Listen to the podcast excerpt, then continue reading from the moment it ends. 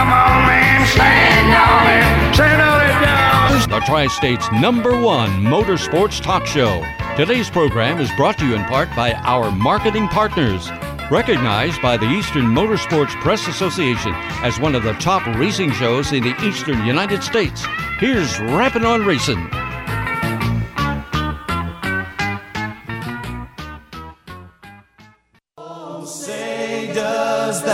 Star spangled banner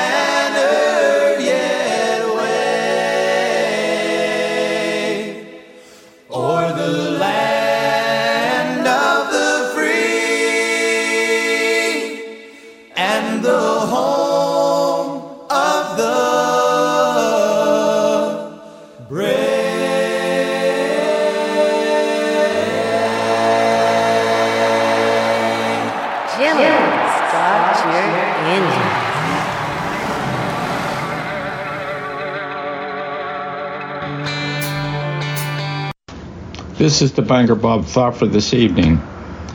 If you line up all the cars in the United States, end to end, somebody would be stupid enough to try to pass them all on the berm. Hello, and welcome once again to Rapping on Racing. May 23rd, 2023. We got a really nice show planned for tonight. This week's program is loaded with Hall of Fame driver and car owner Lynn Geisler. Tyler Harris has all the news from Pittsburgh's Pennsylvania Motor Speedway and an interview with Carl Bowser. Dave Olivieri has a great interview with Brandon Spithaler, and we need to mention that uh, this interview was a week or so uh, ago, and Brandon has won additional races since the interview. I had the opportunity to talk with Jennerstown Speedway feature winner Jeff Giles. Lenny Batyki covered the Sprint Speed Week with Tyler Beichner and spoke to guru Mark Garo from the Performance Racing Network.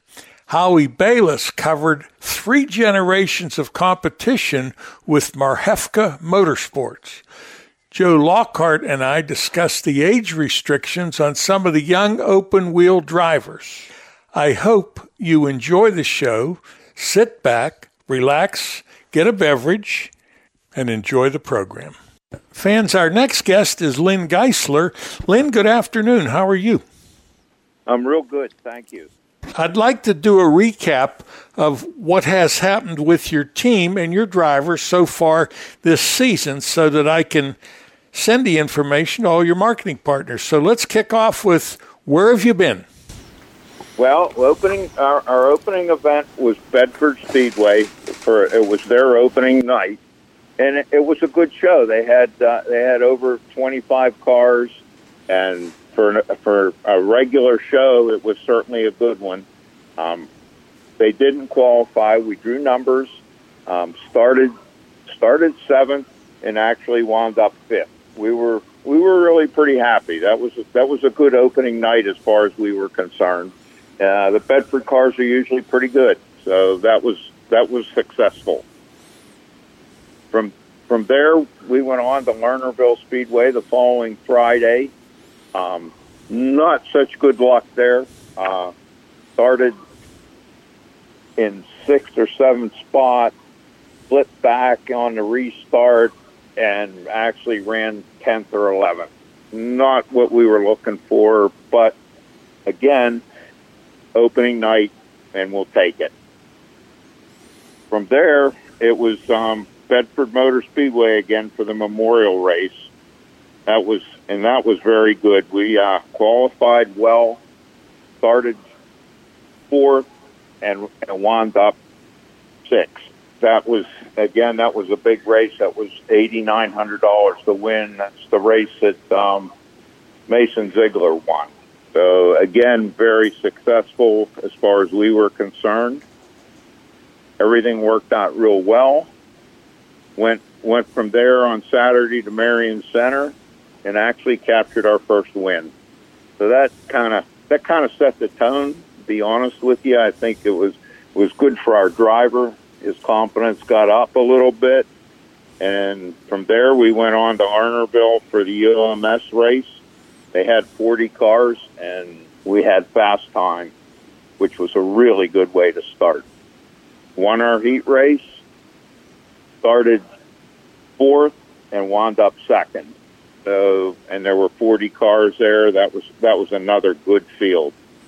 So it's been a really exciting start to the season. Not to be a miss, but then we went to Marion Center last week for the World Outlaw Show, and again, a really good night. They had 51 cars, 17 World Outlaw travelers, and we qualified seventh, ran second in our heat, and we're running ninth with 10 laps to go and got tangled up in a wreck, but felt real good about our performance with that many cars. So it's really been a good a good start to the season, and we're off to the World Outlaw races at uh, Sharon Motor Speedway for Thursday, Friday, and Saturday for a three day event. That's kind of a recap of what's been going on, and you know, we're really pretty excited. You know, got the car was gone through, we've got a fresh motor, and we're kind of. I'm not really that far off from being really close to getting it done. What I find fascinating, for years, the only people that watched the races at Marion Center lived in Marion Center. But whoever's running the place now, boy, they're bringing in some big shows and some big guns. So to pick up a win there, uh, that was uh, pretty heavy competition. That was a good night. Um, again, you know, it's it really seems to fit Alex there. But you know that was great to win, but the the competition that was there for the World Outlaw race kind of really sealed the deal for us. I mean that kind of tells you where you stand, and and we definitely held our own. Uh, there was no reason to hang our heads. Uh, you know, we did get tangled up in a wreck, not any of our own doing, and that kind of you know kind of put a dampener on the night. But overall, we felt real good about the, about our night. I want to explain to the fans. Obviously, this recap will be on the next Rapping on Racing show. But then you had asked me, I don't know, this is second or third year, to please send this to all your marketing partners. And you've got a lot of them. And many of them not real close to Lernerville or these other tracks, but they always know, including Rob Cochran, they always know what the team is doing. And that's like a return on investment. And what I find the thing that really bothers me is when a driver is in victory lane or one that was at a banquet years ago and they said, Well, I want to thank my sponsors. They know who they are. It makes my skin crawl when I hear that. Or when a guy's they're doing victory lane and he's walking around the car to see who's giving him money. If someone's giving you money, you should either have it memorized or on a note card in your pocket. exactly. Well, I was always fortunate with that because my old buddy Jack Crowell was always bumping me in the shoulder or in the hip or something and reminded me. Yeah. And that's how I got to doing a good job of it. But Yeah. you, you need a little bit of help, but once you get rolling with it, and it is very valuable, there's no doubt about it. But you know that that's just something that you know people need to pay attention to, and this has really been a good deal for us. Um, getting the news out to our sponsors on a you know every four weeks or so, and they they seem to enjoy it. it. It's a hard thing to figure out how how to give back to somebody. It's obvious, you know, they're going to be involved, but you've got to make them feel like they're a part of it. Right. And I, and I know you used this on the show, but you know, realistically, it's it's an update to our sponsors. Right. Well, I thank you. Uh, is there anything you'd like to add, or are we in good shape? No, just like I say, we're going to do the World Outlaw show this weekend, and then uh, getting ready for the Firecracker at Lernerville. It's only three weeks away, you know, so that's that's another big race. There's there's a lot of good races in the area. It seems to be we've got good attendance at the moment, so that that's a good thing for the racetracks. Well, good races and some really good drivers in your class. Yeah, definitely. Yep. Well, Lynn Geisler, I thank you. You have a nice afternoon and good luck on your next three days. Thanks, Don. I appreciate it. At Alternative Power Sources, they have always understood that your generator needs are never one size fits all. They are still the local generator company you have come to know and trust, but with expanded resources and expertise as a subsidiary of Curtis Power Solutions Company, part of the Indel Power Group. As a Curtis Power Solutions Company, they offer quality brands such as MTU, Kohler, Southeastern Power Products, and Yamaha generators. They bring more experience for working on complex projects such as engineering and design services for data centers and healthcare facilities.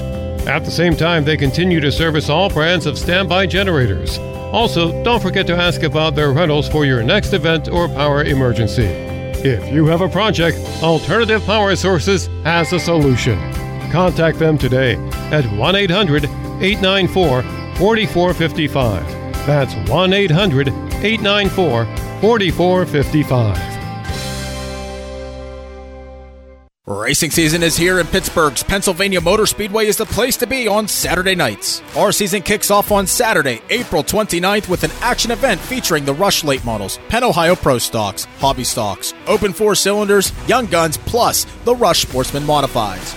Action events continue through the month of May with visits from the Rush Sprint Cars on Saturday, May 6th, Thunder on the Dirt's Vintage Modifieds on Saturday, May 13th, Champions Night on Saturday, May the 20th, and we finish off the month with a Memorial Day extravaganza on Saturday, May 27th.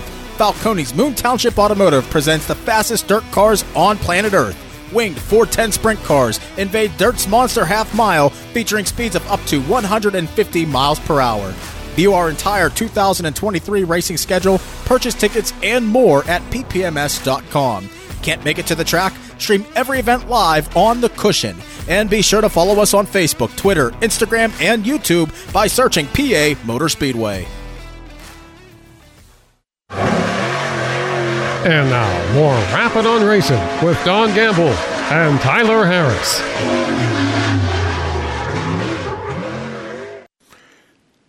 Listeners, joining us now is the voice of Pittsburgh's Pennsylvania Motor Speedway, Tyler Harris. Tyler, good afternoon. How are you? I'm doing very well despite the uh, weather that we've had over the course of the, well, really the past month of May to this point. But nonetheless, staying happy and uh, beautiful week ahead. So uh, my, my spirits are, are rising very fast. Well, it, Mother Nature has not been kind, but I got a feeling this Saturday you're going to be good to go, and you got some sprint cars coming in. Yeah, Falcone's Moon Township Automotive presents the 410 Winged Outlaw Sprint Series. Uh, it's always great when sprint cars come to Dirt's Monster Half Mile Don. The high speeds, the close racing action, wheel to wheel, wing to wing. Uh, it's always an entertainment, uh, entertaining venture for, for all race fans, whether you're a die-hard race fan, whether you've never been to a race before in your entire life, uh, and everyone in between that. It's, it's just a great night of racing at Pittsburgh when the sprint cars come. And not to mention that, we have the TNT Transportation uh, Action events, of course, so, so five divisions of racing on top of the sprint cars. And if it doesn't get any better than that, Rush Sportsman Modifieds also at Dirt's Monster Half Mile this Saturday. So a huge night of racing on tap for Memorial Day weekend. Well, you're much too young to be aware of this, but when I was racing at Greater Pittsburgh Speedway in 1960, Falcone sponsored a car in our division. So they've been involved in racing for a long time. Yeah, they've been a huge asset to us. Um, we we couldn't be happier than than our partnership with Falcones. Uh, I mean, we have the sprint car race coming up this Saturday. Five days after that, on Thursday, June the first, Western Pennsylvania Sprint Car Speed Week. That happens also because of Falcone's Moon Township Automotive. And then we have a couple other sprint shows through the year as well. The Boston English Sprints will make their uh, appearance on July the 1st and then on September the 2nd as well. So plenty of sprint car racing to come at Pittsburgh, but we are very excited for the one to come out this weekend. I should know this, but I'm going to ask you anyway. What's the uh, average speed of a sprint car at Pittsburgh on that monster half mile?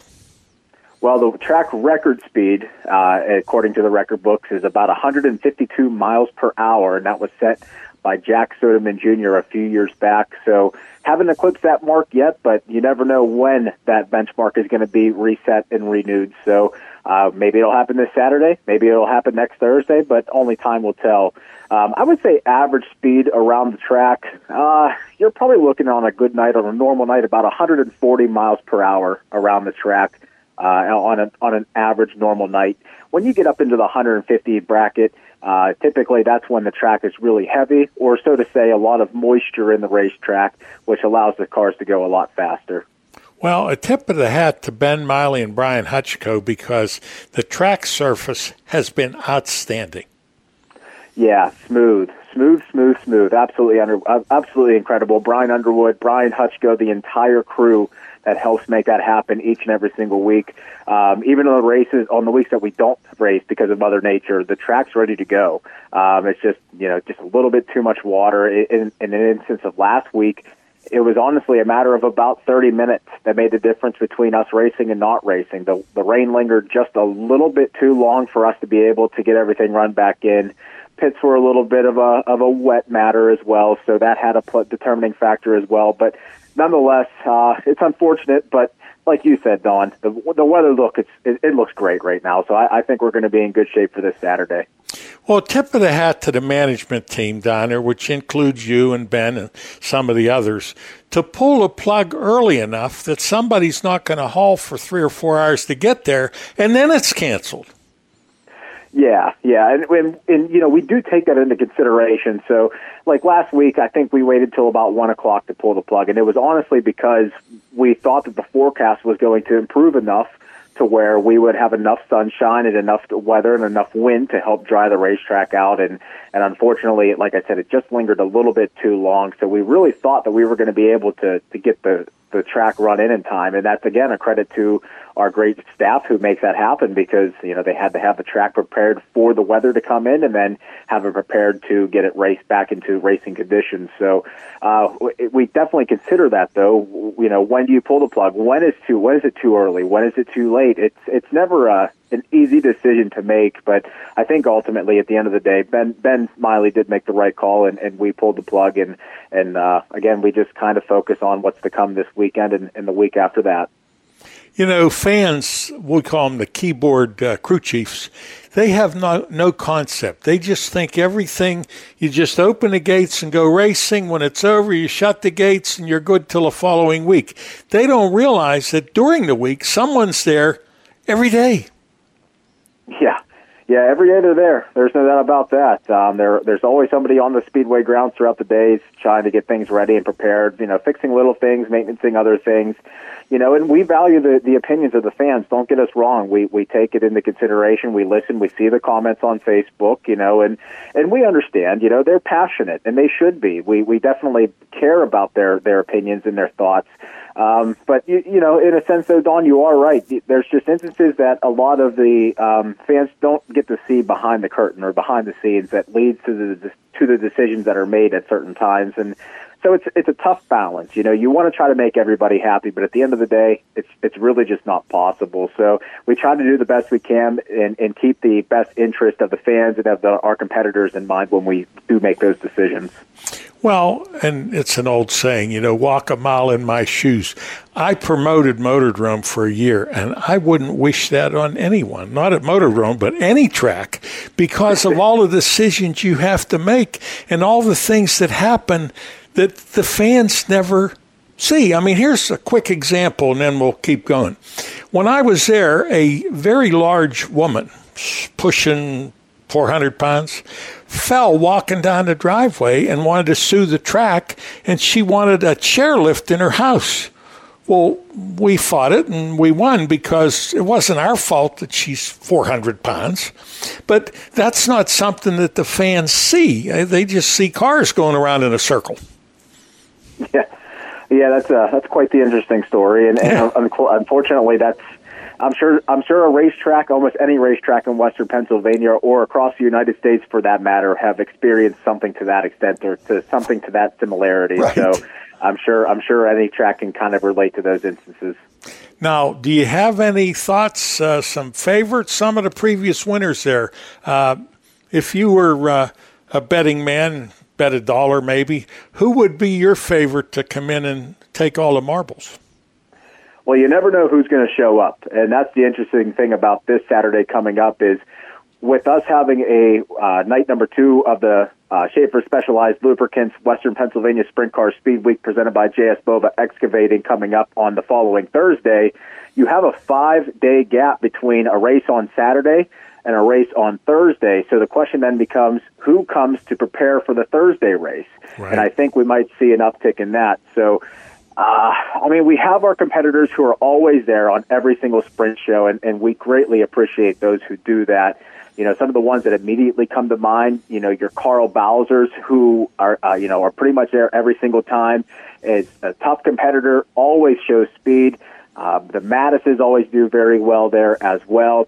Um, you know, Carl Bowser might be the one that you look at because it, it's getting to the point now with Carl at this point of the season where he's got to start kind of showing a result and a, a track that has comfort for him, like Pittsburgh, I think is a great uh, opportunity for him to kind of get that monkey off his back, get that first win of the 2023 season, and and kind of set the pace, or set the tone rather for the remainder of the season. So, uh, not trying to play any bias by any means, but uh, Carl's a very strong competitor at our racetrack, and, and uh, I think people kind of want to see him back in victory lane at some point. Well, we're coming up on a commercial. Any closing thoughts? Anything you'd like to add? Well, like I said, we got two big sprint car races coming up, especially that Thursday night Thunder race, night number two of Western Pennsylvania Sprint Car Speed Week. That's one that we really hope to pack the stands for, obviously this weekend as well. Uh, great Memorial Day weekend coming up for racing in the Western Pennsylvania area. We hope that you choose Pittsburgh, but hey, as long as you're supporting racing in any sort of facet, we appreciate it. Tickets and event information is available at ppms.com, and be sure to follow us on all of our social media pages Facebook, Twitter, Instagram, and our new YouTube channel as well. Uh, but hey, I could keep talking for days, Don, but uh, that'll be enough for now. Okay, Tyler Harris, I thank you. You have a good afternoon. You do the same. Thank you for your time. Number One Cochran has created a new way, a faster way, an easier way to buy a car. Now you can complete as much of the process as you'd like online and spend less time in store. Or do it all online and get home delivery. Expressway is way easy to use. Just shop our nearly 20 new car brands and thousands of pre owned vehicles to find the model that's perfect for you. We're big on transparency, so you get our best possible price up front. We call it our clear cut price, and it's independently validated by Kelley Blue Book right on your screen. Our experts are standing by to help you throughout the entire buying process. You can also stop at any time, save where you are, and come to the showroom to pick up where you left off. Don't love your new vehicle? Don't worry, we'll take it back, no questions asked. Best of all, Expressway is open 24 7. That means you can buy your way with Expressway right away. Number one Cochran. See it all at Cochran.com every day when they open the doors at Zarin Truck and Automotive in South Heights, Pennsylvania. Their goal is to provide great customer service by offering affordable automotive and truck repair service performed by highly trained technicians at the highest industry standard. By implementing the latest diagnostic equipment and computerized repair manuals, you can rest assured that your vehicle will be repaired to factory specifications for your specific car or truck. At Zarin Truck and Automotive, they believe in honest repairs and will demonstrate that fully by explaining the repair or service you are receiving, and they'll give you an estimate or quote before work is performed. When you choose Zarin Truck and Automotive in South Heights, Pennsylvania, you are choosing professional automotive repair and maintenance performed by expert automotive technicians. That's Zarin Truck and Automotive in South Heights. And now, more Rappin' on Racing with Don Gamble and Dave Olivieri. Want to mention that Dave Olivieri's interview with Brandon Spithaler was two weeks ago, and he has won additional races since then. Joining us on Rapping on Racing is a fe- double feature winner last year, Brandon Spithaler. Brandon, great week last weekend. Um, one of those things that, from a driver's standpoint, often in Western Pennsylvania, we don't get a chance to really go out and, and race twice. conditions at Lernerville with the rain we had during the week were a little tough, but you know, the cars seemed to get better and better as the race went on, and then uh, we kind of had to fill me in at Mercer. But you know, two nice uh, wins and early in the season. I know you guys have been out not as much as you want, but you've been traveling around and have had some you know strong finishes. And obviously, what you and the team are doing, you know, put it together where last week culminated in, like I said, two wins. Yeah, last week was great. Um, and basically, uh, I mean, we got to win Friday, got to win Saturday, and unfortunately, Sunday rained out. But um, this weekend, we're primed and ready for another uh, three day weekend. We're shooting at, uh, obviously, we're standing at Lernerville here right now, and uh, see what we can do. Um, obviously, we'll have to start ninth, so got a lot more, well, a few more cars to pass. Started fifth last week, but um, tomorrow we'll head over to Ohio to uh, Wayne County Speedway, travel out there with the Fast Series, and then Sunday we'll go to Knox Raceway up in uh, Knox, PA. So uh, also with the Fast Series. So it's a it's a big three day weekend again as well, and and this Saturday should uh, at Wayne County should. Li- um, kind of lend itself to getting getting a little better notebook for uh, the Tuesday High Limit Show next Tuesday. So we plan on running that as well. And unfortunately, the their opener we uh, we ran second, which is a good run, but kind of kind of lost the race in the last lap or two. Uh, it was a good battle, but we hated to lose, and so we came home second. So we got one more one more spot to improve on tomorrow, and see if we can nab a win at Wayne County as well. When you start off the season well, and this year's been an adjustment for a lot of the teams because for our listeners that don't understand, uh, the sprint car series across the, the country have implemented a new tire roll, and it's I know you guys had some burn off time on, on some of these, but with the tracks just opening, you haven't had it, and to be able to you know when you walk down and you talk to the different sprint car drivers, no matter who you are, it's taking a little bit of time to adjust to this tire.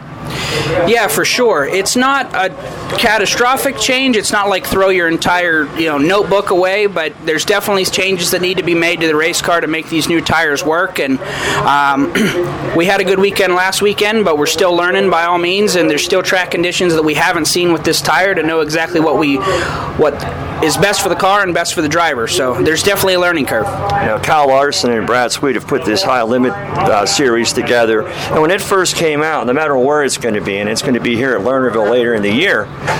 One of the things that came across was not so much for that series because it's going to pay very well, but across the, the board now, sprint car racing, the purses are up. I mean, Lernerville now is paying two thousand to win, which is a substantial increase from what it's been in the past. You know, so on a weekly basis, to be able to win, run for two thousand, and you hit the shows like you did at Mercer was a, a three thousand dollar to win show, and when you win both back to back, it puts a little bit of uh, you know, I can see there's some new tires in the holler, and it, and it, it helps you know helps offset the purses. Yeah, for sure. It's very few weekends that you actually make money at racing, and last week we did that. So I, uh, it definitely doesn't happen all the time. But you got to take advantage, and yeah, I laughed. Yeah, we, we definitely went out and bought some tires and put the money back in the team. That's for sure talking of tires, last year there was a shortage. This year, Brandon, are you able to get what you want and when you can? Yeah, so far this year, Hoosiers clearly made enough tires because there's been no signs of a shortage, and you can you can go and, and buy what you want. And they usually have a pretty wide selection of chalk marks to choose from. So, the last couple years, you've really haven't stayed in one particular place. If you happen to be a Friday night and you can come to Lernerville, you know you're running with the Fast Series, you're running with the All Stars. When the Outlaws come in, you'll run with those. So it gives you a little bit of different perspective to you know, each one of those series. Or they have their superstars, and when you run well and qualify qualifying, you know, and talking and qualifying, you know, with the Fast Series and with the, you know, the All Stars and the Outlaw, from a local guy and who ran with the All Stars for a few years, how important is it that, that qualifying? I mean, qualifying sets up your whole night. If you if you have a good if you have a good lap or two in qualifying, it can it can make or break your evening. If if you mess up, bobble, or miss the setup, um, it, it puts you in a hole that you got to dig out of all night. And so qualifying is crucial. And um, I mean, it's it's one of the it's the most important two laps of the evening. That's for sure. I know a couple of years ago, before all the craziness hit, you had a stretch there where you know the 22 car was just you were on No matter where you took it, where you were competitive, you picked up wins. It seems you know with a couple seconds and two firsts this year, you're already in that direction. So you know, just to wrap things up, I'm assuming you'll be at Lernerville is is your work schedule permits, and then you're going to go out and run with some of the series. Yeah, our plan this year, as it stands right now, we're going to follow the Fast Series for points, and in addition to that, we will chase kind of any any All Star show within three or four hours of home, any Outlaw show within three or four hours of home. So places like Attica, Fremont, Wayne County. Um, obviously Tri City, Knox, Sharon, Mercer, Lernerville. I mean, there's a lot of places to choose from. I'm sure I missed a few, and um, we just look forward to traveling and chasing some money. And, and if we can stick with that fast series, and, and obviously. Uh, if we're consistent enough, we can, you know, try to compete for a championship when it's all said and done. I know when you run up and down the road in in the past, it's been, you know, you, Nikita, and one crew member. I don't. Is it changed much, or is it pretty much what it is from the past? For the most part, it's those are the big three. Uh, Dave Steiner comes to almost every race. My wife Nikita, myself, obviously, and then I got uh, Travis Shar at home. He he started to come to some races here recently. Um, but usually he's shop help, and uh, Zach Morrow helps when he can, and Scott McClymans will come every now and again. So there's there's a couple other people obviously that that come, and Tom Berkey for the um, when he can come, he's a great hand as well, and I couldn't thank him enough for everything that we that, that we do here now. So um, it's a great group of people, and and obviously when we get more people that that can come, those nights are easier, but we can get it done with three you know, with the main three, also we want to you know mention your sponsors. Yeah. Um, like I said, Tom Berkey's been one of my biggest supporters my entire career. Uh, so Superior Tank and Trailer, Ravens Trailer, um, Advanced Auto Parts in Harmony, Pennsylvania. Um, Kevin helps me out um, with, with, that place a great deal. Uh, Tony Burke Trucking um, Nemchek Heating and Cooling, and then obviously uh, Triple X Race Cars, Keizer Wheels, uh, Beyea header, Headers, um, FK Indy, um, Shocks. I mean, it's, it's a great group of people. Then, I mean, you, you, may you may look there's there's not a lot of stuff plastered all over the car. There's there's definitely room for for anybody if they are interested. I mean, the wings open, the side of the car's open, but the people that we do have that that help out, I mean, they, they mean the world. So couldn't thank them enough and, and appreciate it. Brandon, if someone will want to help out, what's the? I know you're on social media. Is that the best way to reach out, or uh, let the listeners know if they would want to, you know, be part of uh, Spithaler Racing? How can they do it? Yeah, just um, message the racing page, um, Brandon Spithaler Racing, or message me privately on, on Twitter at Spithaler22, and and just uh, reach out. And we, by all means, would be willing to entertain you know any kind of conversation and see if we can build any any more partnerships. Well, again, congratulations on the two wins uh, last weekend. Hopefully, we have a, a successful weekend this year. Well, not this year, but this, this this weekend, and hopefully, Mother Nature cooperates. Yeah, so far so good. The forecast is Saturday looks a looks a little hit and miss, but Friday and Sunday should be good, and a lot of lot of good racing coming. So again, for myself and Don back in North Carolina, again, congratulations on the wins, and I'm sure we'll be seeing you at Lernerville and around the local tracks for the rest of the year. Thank you every day when they open the doors at Zarin Truck and Automotive in South Heights, Pennsylvania. Their goal is to provide great customer service by offering affordable automotive and truck repair service performed by highly trained technicians at the highest industry standard. By implementing the latest diagnostic equipment and computerized repair manuals, you can rest assured that your vehicle will be repaired to factory specifications for your specific car or truck. At Zarin Truck and Automotive, they believe in honest repairs and will demonstrate that fully by explaining the repair or service you are receiving, and they'll give you an estimate or quote before work is performed. When you choose Zarin Truck and Automotive in South Heights, Pennsylvania, you are choosing professional automotive repair and maintenance performed by expert automotive technicians. That's Zarin Truck and Automotive in South Heights. Are you in need of financial planning or portfolio review? Rick Sabo of RPS Financial Solutions is an independent financial planner who has testified as an expert witness on insurance and investment fraud. He helps people who are concerned about their portfolio or with other financial matters. His services include investments, pension, and 401k rollovers, estate planning, life insurance, and long-term care alternatives. As a registered IRS tax preparer, he can assist retirees with the completion of property tax rebate forms and other government tax reduction programs at no charge. Mr. Sabo does not charge a fee to meet with potential clients for a fact find. His office is located at 5061 Route 8, Gibsonia, PA. If you are in need of any of the services that he provides, give him a call at 724 443 5720. That's 724 443 5720 or email him at rick.sabo at jwcemail.com. Securities offered through J.W. Cole Financial Incorporated, member of FINRA SIPC. Advisory services offered through J.W. Cole Advisors Incorporated, neither J.W. Cole Advisors Incorporated or J.W. Cole Financial Incorporated, nor its representatives provide legal, tax preparation, or accounting advice. Persons who provide such advice do so in a capacity other than as a registered representative of JWCA, JWC.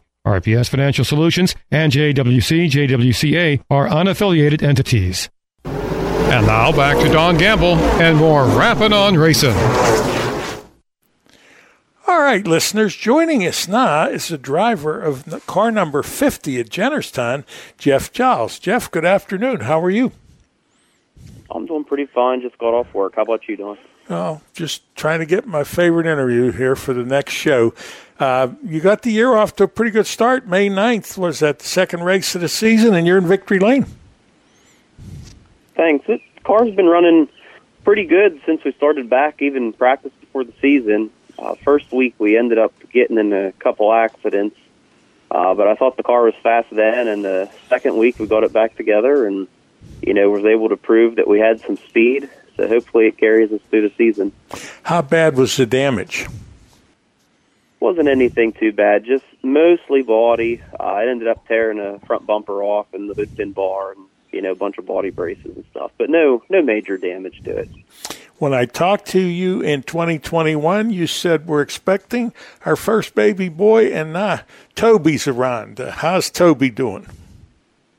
Toby's an only little two-year-old. He uh, he's a lot of fun, but he has a lot of personality, and if he's happy, it's the time of his life, and if he's not happy, he definitely lets you know.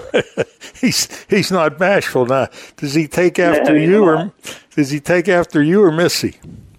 Uh, the, uh, Missy on the good, pleasant parts, and me on the stubbornness, I guess. uh, uh, interesting. Uh, you've been doing this for about six years, I guess, at Motordrome from 03 to 07. You had Chargers and Modifieds. What uh, caused you to get involved in racing in 03? Family member? How'd that happen? Back in 03, I didn't know anything about racing. I don't. I might have been to a race once, but uh, my dad just ended up coming home with a car because he thought it'd be something fun to do. Um, it was a Charger back then and uh, ended up taking to it and liking it and finding the mechanical part of it interesting. And uh, I don't know, I always liked doing it. Um, ended up getting out of it because when I moved out of my parents' place when I was in my early twenties, couldn't really afford to do it anymore. And then, you know, later in life, was able to be fortunate to get back in it, and and I really do enjoy it again as long as I keep finding the time to do it. Well, you're letting uh, a lot of fans enjoy it as well, watching you in action.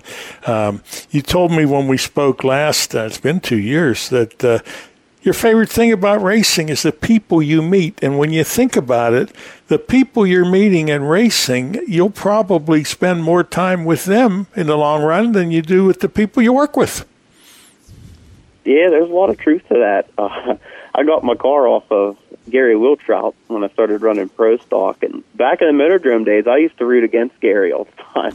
but after buying the car, and I never really spoke to him. I don't know why I rooted against him, but I did. Yeah. And uh, here he's one of the nicest guys. He helps me all the time. and He's my good buddy now. And It's it's funny how things turn around, and you you make friends when you don't expect them.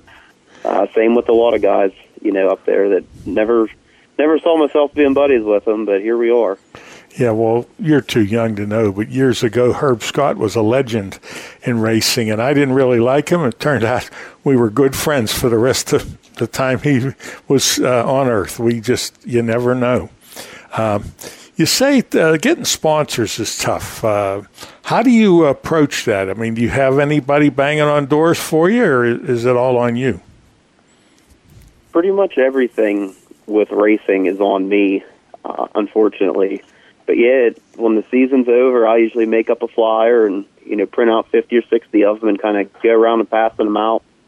Um, I've got lucky once or twice with that. Typically, that seems to not be very successful for me. Uh, it's just friends or word of mouth. You know, somebody knows somebody, and then they help me out. Uh, my helper at the track, Brian, was able to get me uh, somebody he knew for a sponsor this year, and the rest is just you know friends of mine or friends of a friend. Pretty much as everybody on there. I interviewed Ben Miley many years ago. He said, "You make ten phone calls. The first nine might be no, but you you got to make that tenth one, and that usually works out for you. So keep that in mind." Uh, I have to laugh because we've talked about it before. Some of your hobbies, golfing, hunting, fishing, most of the guys do that. But pickleball, and you explained it to me, but I, am fascinated that uh, pickleball is one of your things you'd do if you weren't going racing. And now, for a new listener, someone that uh, never heard me talking to you before, what is pickleball? It's sort of like a combination between tennis and ping pong, I guess is the best way to explain it. It's on a court that's about half the size of a tennis court, but you play it with a, a wiffle ball and a sort of like a big ping pong paddle.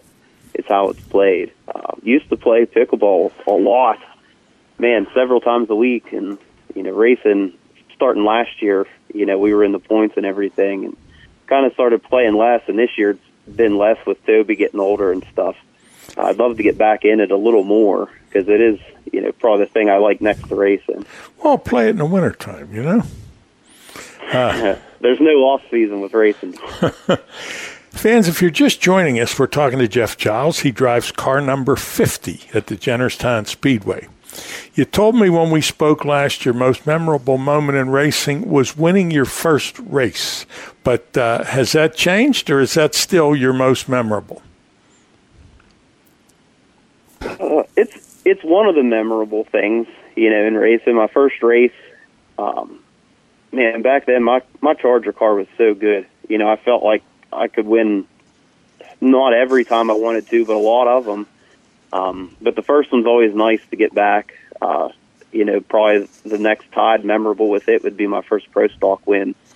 Um, I knew my car was decent in pro stocks. I didn't know necessarily if I'd ever get there or not, but it was nice just being able to prove myself coming back and you know, I'd do this all on my own just knowing that, you know, I can compete with the guys that have more resources and more money and and all that is I'm pretty proud of that.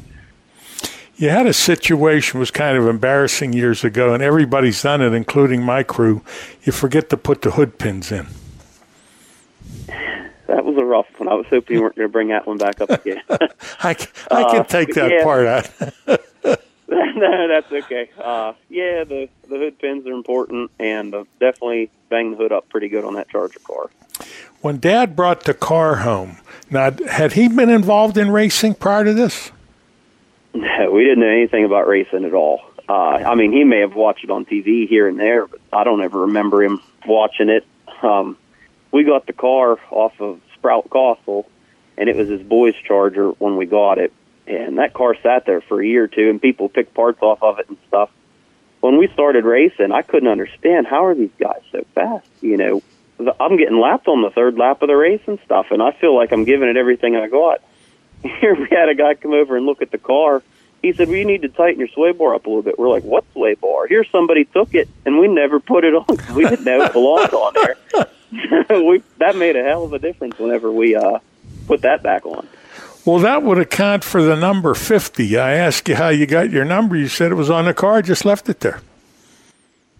Yeah, we got it off of Sprout, and we didn't know if we were going to stick with it or not. And you know, Sprout was number 50, and I think at the time his boy was number 50. So we just figured let the 50 on there, and you know, the 50 stuck, and now I like it. And it'll probably always be 50. Well, and his dad was 50 too. Yeah. I raced against his dad and Sprout over the years. Um, okay. Driver you would most like to be compared to, and why? Don, I'll think on that one for a minute. Well- you might have to ask me again in a couple minutes.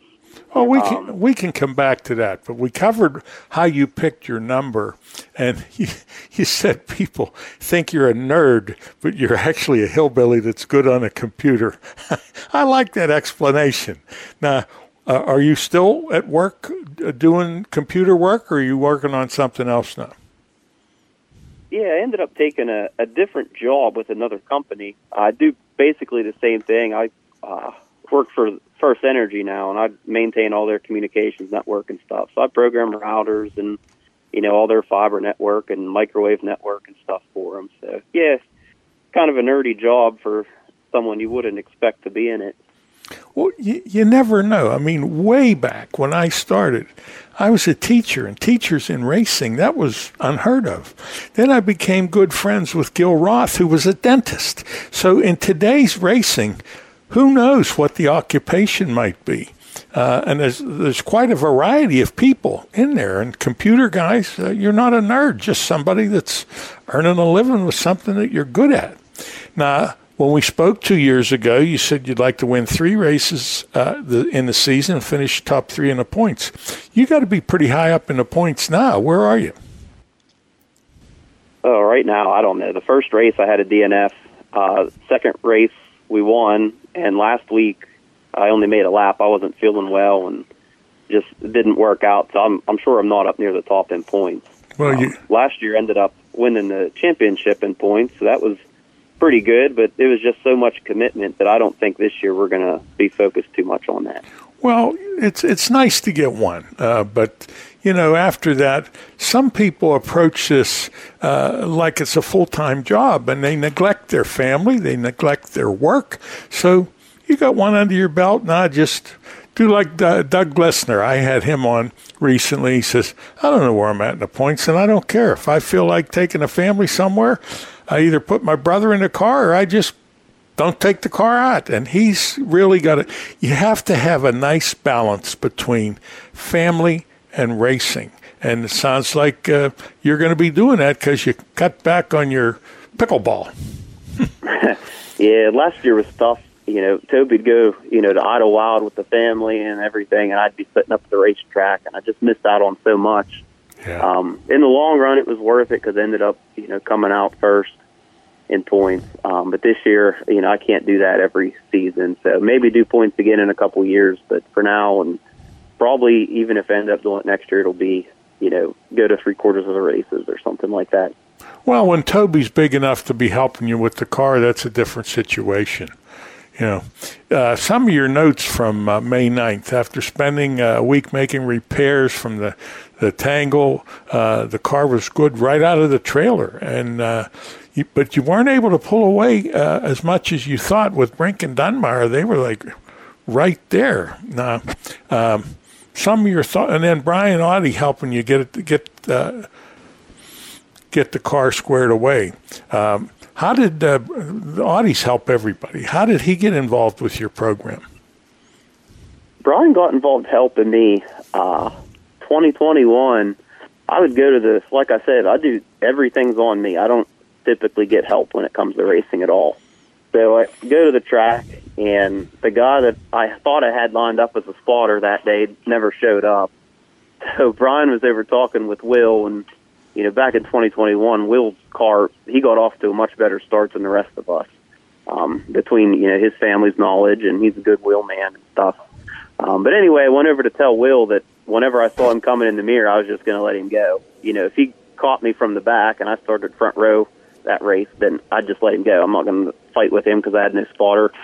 So Brian says, "Well, if you need a spotter, I'll spot for you."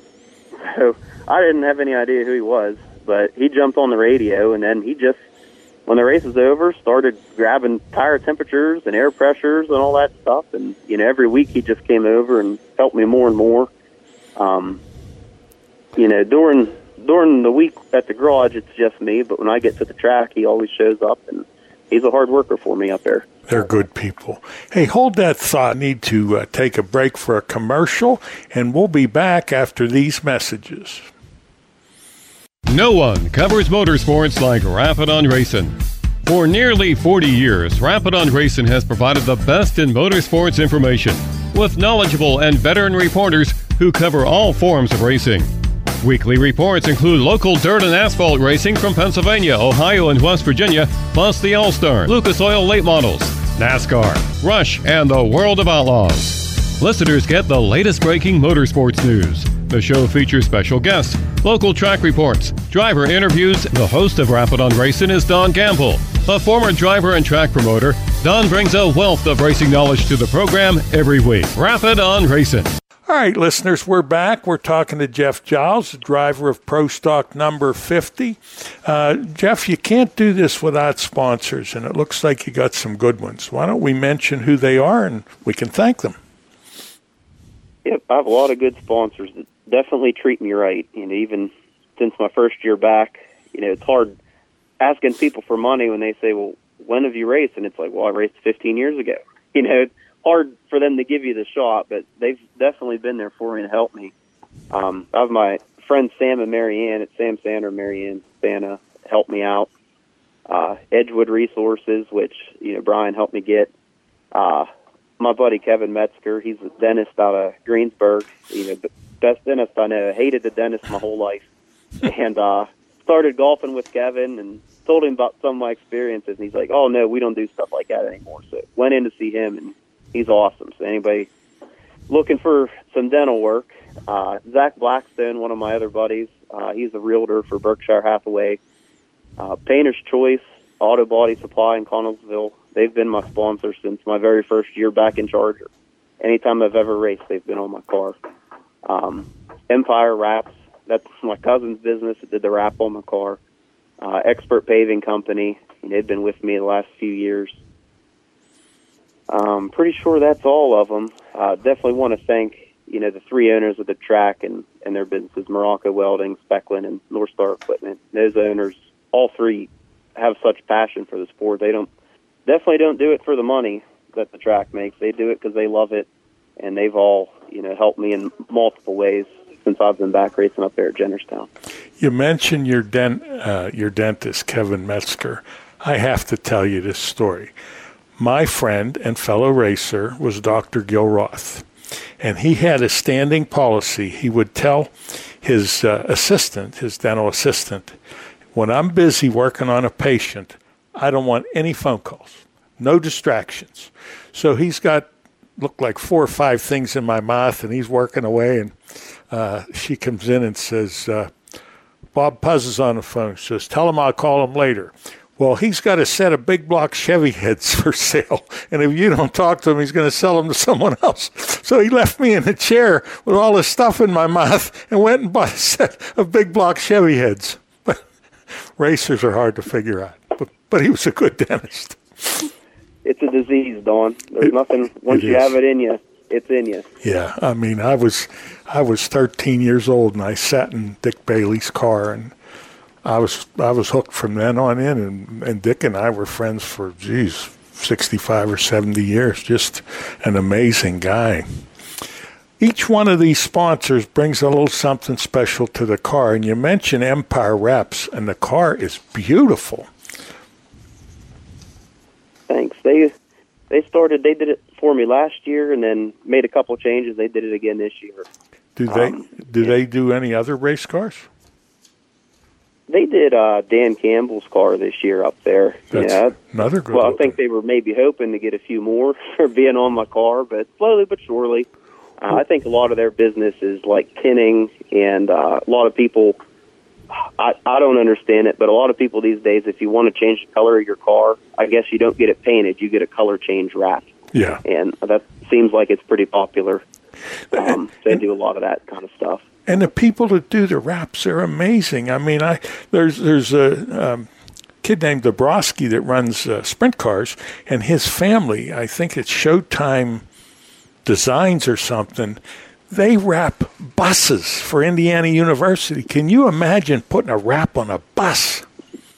I couldn't imagine. He put the wrap on the car, and he went over with a torch and a squeegee, and it just laid smooth as silk. Yeah. Everything that he did. So when I wrecked the first week, I had a little leftover material. I thought, oh, I'm gonna, I'm just gonna throw some some color back on here. Yeah, it's terrible. Wrong. it was a wrinkled mess.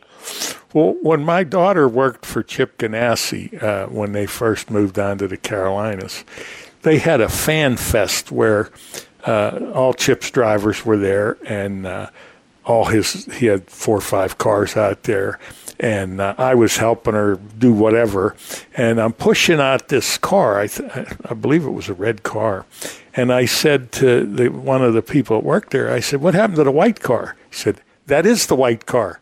But the red car had different sponsors, and they wanted to make sure everybody got a little little bit of sunshine. So overnight, they wrapped rewrapped the car and changed the color. Wow.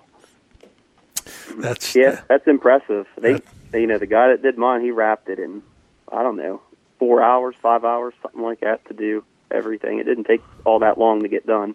And and the cars they look they look so good. I mean, back in the dark ages, you painted the car and then a guy came in and lettered it. Not anymore. Hey, we're coming up on another commercial break. Any closing thoughts? Anyone else we have to mention? I just like to, you know, thank my sponsors. Thank God for the opportunity for that I'm healthy enough and able to to do what I like to do, and thank my family, my wife, uh, for putting up with you know the the bad racing habits and all the other hobbies I do that takes time away. Uh, that's pretty much it. People get tired of hearing this, but the wife, the mom, the sister, the daughter, the, the female on the team is the glue that holds everything together. And if they're on board, you're going to have a good year. And if they're not, not so good. Well, Jeff, I want to thank you for being with us. Oh, and a side note, because this really bothers me because I tape all the Victory Lane stuff. Now, you, you mentioned everybody. But when a driver is getting interviewed and they have to walk around the car to see who's giving them money, that really bugs me. I uh, there's a fellow down at the Pennsylvania Motor Speedway has the sponsors on a note card. He has it taped to the the roof of the car, so while he's standing there getting interviewed, he just looks over and he never forgets the sponsors. Well, that's pretty important. I was at a banquet one time, and I won't mention the guy because it's embarrassing. But he gets up and says, I want to thank my sponsors. They know who they are. And I'm thinking, for God's sake, maybe you ought to let everybody else know who they are. So just keep doing what you're doing. It's you're doing it right, and I want to thank you for uh, being with us and wish you good uh, luck for the rest of the season. I appreciate it. Thanks for having me. Racing season is here, in Pittsburgh's Pennsylvania Motor Speedway is the place to be on Saturday nights. Our season kicks off on Saturday, April 29th, with an action event featuring the Rush Late models, Penn Ohio Pro Stocks, Hobby Stocks, Open Four Cylinders, Young Guns, plus the Rush Sportsman Modifieds. Action events continue through the month of May with visits from the Rush Sprint Cars on Saturday, May 6th, Thunder on the Dirt's Vintage Modifieds on Saturday, May 13th, Champions Night on Saturday, May the 20th, and we finish off the month with a Memorial Day extravaganza on Saturday, May 27th. Falcone's Moon Township Automotive presents the fastest dirt cars on planet Earth. Winged 410 sprint cars invade Dirt's Monster Half Mile featuring speeds of up to 150 miles per hour. View our entire 2023 racing schedule, purchase tickets, and more at ppms.com. Can't make it to the track? Stream every event live on the cushion. And be sure to follow us on Facebook, Twitter, Instagram, and YouTube by searching PA Motor Speedway. Number One Cochran has created a new way, a faster way, an easier way to buy a car. Now you can complete as much of the process as you'd like online and spend less time in store. Or do it all online and get home delivery. Expressway is way easy to use. Just shop our nearly 20 new car brands and thousands of pre owned vehicles to find the model that's perfect for you. We're big on transparency, so you get our best possible price up front. We call it our clear cut price, and it's independently validated by Kelley Blue Book right on your screen. Our experts are standing by to help you throughout the entire buying process. You can also stop at any time, save where you are, and come to the showroom to pick up where you left off. Don't love your new vehicle? Don't worry, we'll take it back, no questions asked. Best of all, Expressway is open 24 7. That means you can buy your way with Expressway right away. Number one, Cochran. See it all at Cochran.com. Thanks for tuning in to Rappin' on Racing. I'm Lenny Batyki. Coming up next, a recording we did for PRN's At the Track. Check it out. Show your relentless passion for grassroots racing with a PRN's At the Track hoodie or t shirt. Available now at ljdesigns.net. Welcome back to PRN's At the Track. You're looking for a fast five days in the area of Western Pennsylvania. Look no further than where our next guest on the ProFabrication.com hotline is the series director. Tyler Beichner is the director of the Western PA Sprint Week. And hey, Tyler, welcome to the show. Kind of give us those five days and where are you going uh, between the Keystone State and the Buckeye State, all in those fast five days? Yeah, so we're about uh, couple weeks out from Western PA Speed Week. This will be the the third edition we're running. So first night is going to be Wednesday night, May 31st at the Knox Raceway um, in Western Pennsylvania.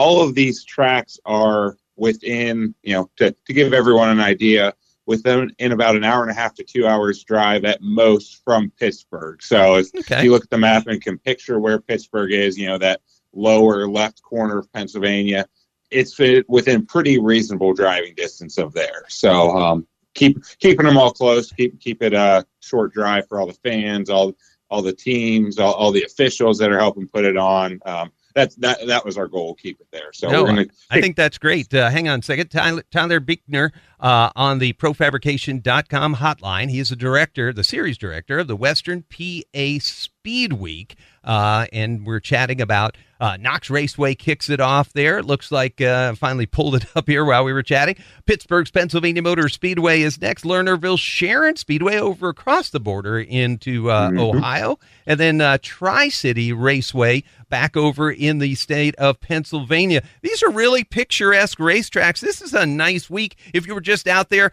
having a picnic and going out. Um, who are some, uh, what, what are the series that are running? Is this all winged sprints? You got some late models, some modified? What happens at if if the fans can show up for any of these? Yeah, yeah. So um, for the Speed Week, it is the 410 winged sprints. Um, that's what we handle all five nights. That will be the featured division, um, and, and some of the the you know it's it's the top drivers in Western PA, Eastern Ohio, and then we get a lot of invaders from you know a couple from Central PA, up in New York. We actually had a guy came down last year he made a seven hour tow to race the weekend with us. It was really cool. He had a lot of fun, and, and um, you know, we spoke a couple days ago. He's coming back. So, you know, 410 wing sprints every night.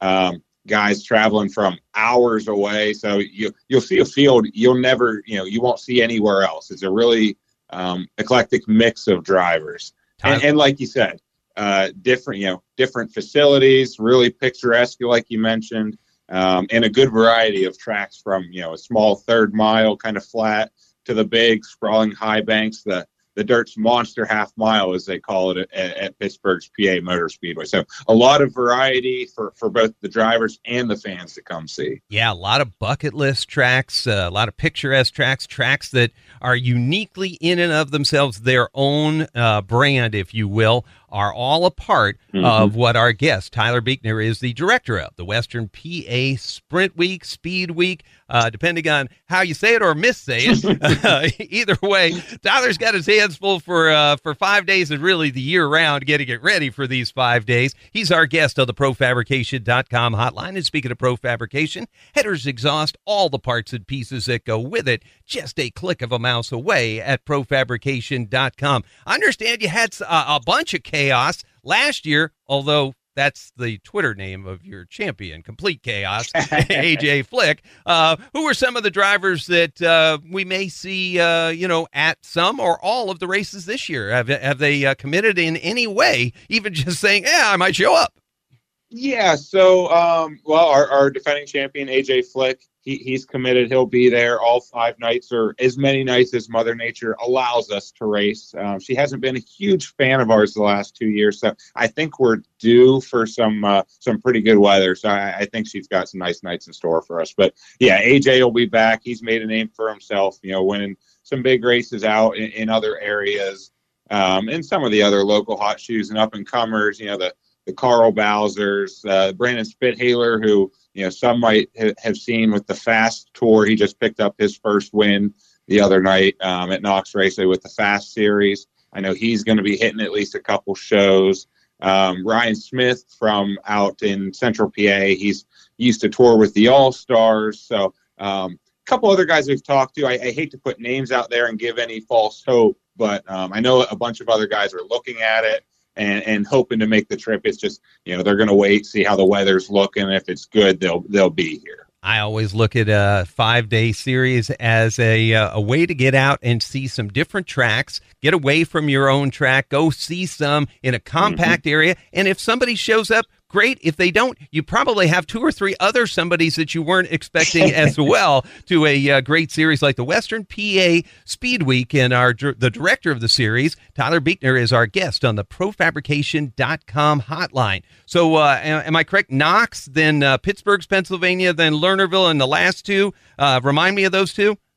Yeah, the last two, we, like you said, we dip over just across the border, about four miles or so to Sharon Speedway. But then we get back to our stomping grounds to, to Tri City Raceway Park in Franklin. So, um, yeah, they're all, I, I, I don't remember the exact number, but I want to say if you start in the pits at Knox and you go track to track, you know, in the order of the five nights, I think it, it's definitely less than 300 miles total to get those five races in. So you're, you're not going to find that anywhere else. That that's pretty unique. Oh, absolutely. Wings 410 sprint cars in a five day compact series, Western PA, Ohio. They're coming from as far as seven hours away to do battle. This is one of those neat little treats along the way during the summer for a race fan of any kind. Tell us where on the internet we can find you and keep up with things.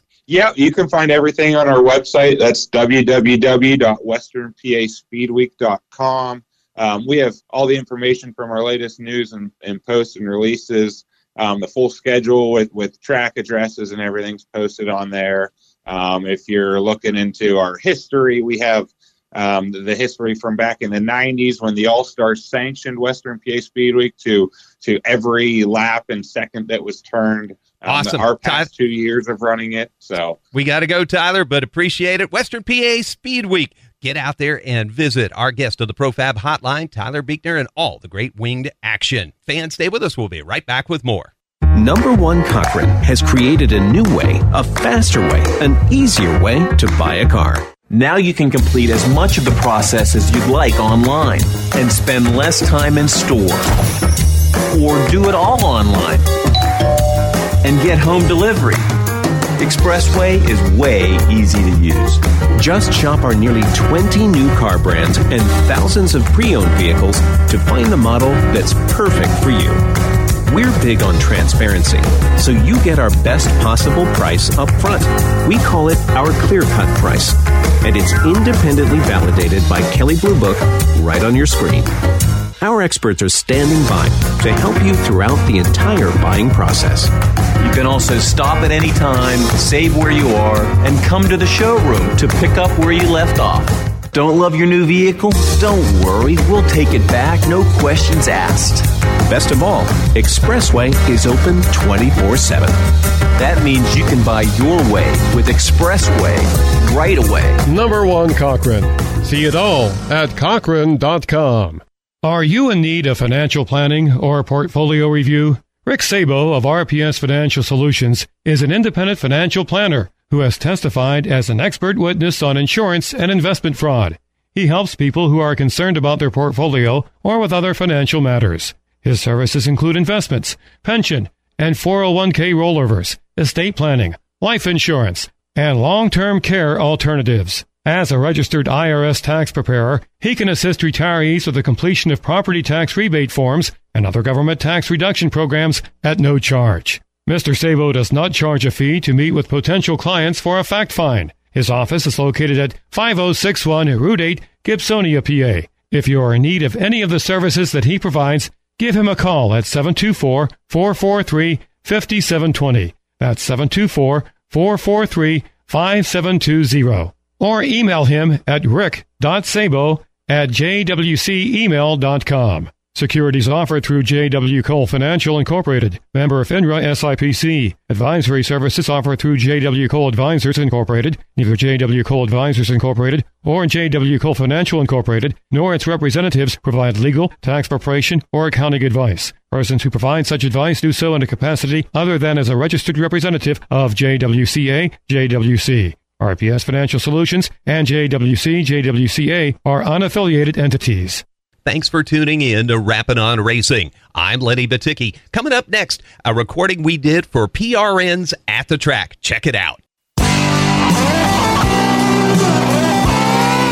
O'Reilly Auto Parts, your professional parts people in store or online at o'ReillyAuto.com. Welcome back to PRNs at the track. Joining us now on the ProFabrication.com hotline. You've heard him and heard him and heard him, and you get to hear him one more time for sure as we got the Coca Cola 600 coming up on Sunday, May 28th from the booth at the Performance Racing Network. Mark Garrow joining us on the ProFabrication.com hotline. And Mark, it is always something to look at Twitter before we even get to your radio side and see that you're called Guru Garrow. How'd you ever come up with a Guru Garrow? Who gave you that nickname?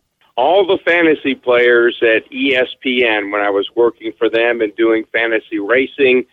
And somebody started keeping score of my picks each week when people would, you know, either chat or phone in. Do I pick this guy? Do I pick that guy? Do I pick these two guys over these two guys?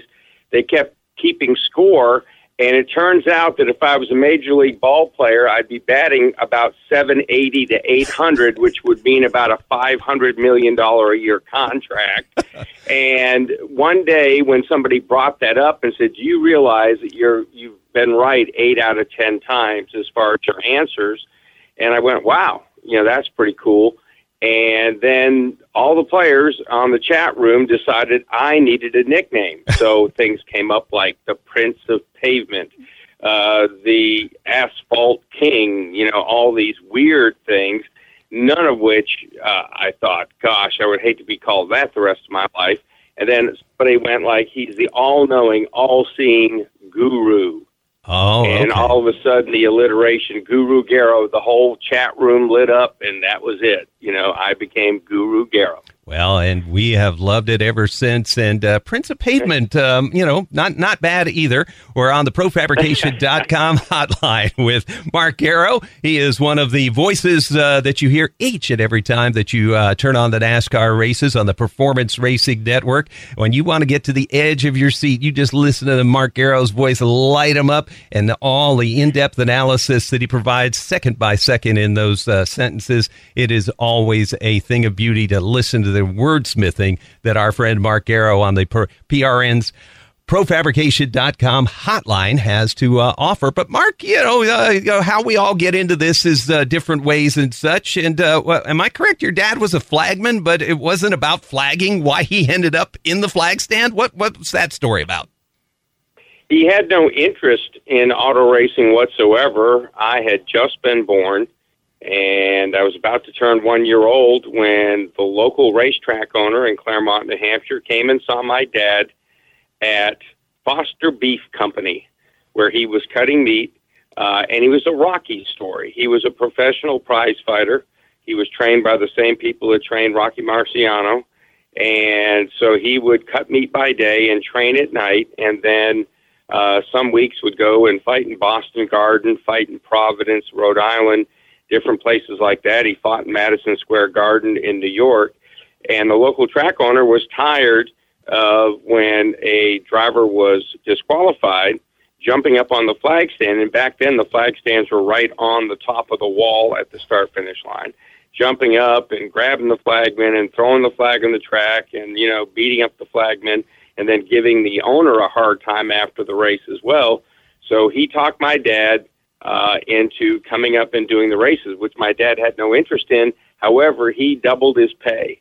He said, "I will pay. I will double your pay." My dad got paid forty dollars for forty hours of work back then, but he said, "I'll pay you seventy-five dollars a night to come up here and you know knock these guys out." So my dad became a boxer turned flagman almost overnight and wound up doing it for 18 years. And he was the sheriff in town that cleaned things up. So after about, I don't know, half, three quarters of the first season of literally beating race drivers up right there on the racetrack in front of everybody. And then after the race, you know, doing it in front of everybody in case they came up and started shoving the car owner or whatever. Uh, things began to calm down, and he began to like it, and that's at that point in my life.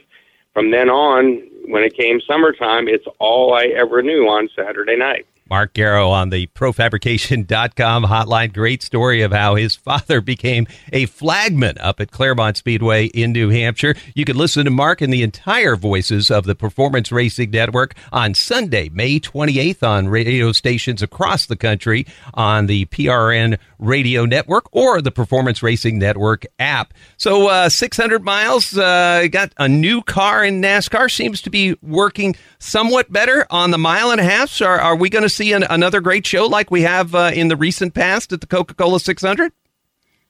I think absolutely. I think, you know, they're still trying to get this next gen cup car worked out on the short tracks and on the road courses, but it has been lights out on the mile and a half racetracks, which is one of the things they set out to do because, of course, the schedule is dominated by 1.5 mile racetracks. So I, I think we're in for another good race. You know, we saw a great race at Kansas. Uh, it had been a while. You know, people forget it had been a while since we've been on a 1.5 mile track because the last 1.5 mile race was actually back in Vegas. That was back in March.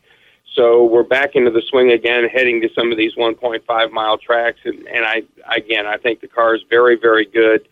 And I think they're, you know, Toyota has made up a lot of ground on Chevrolet here recently. Ford is still apparently at a little bit of a deficit.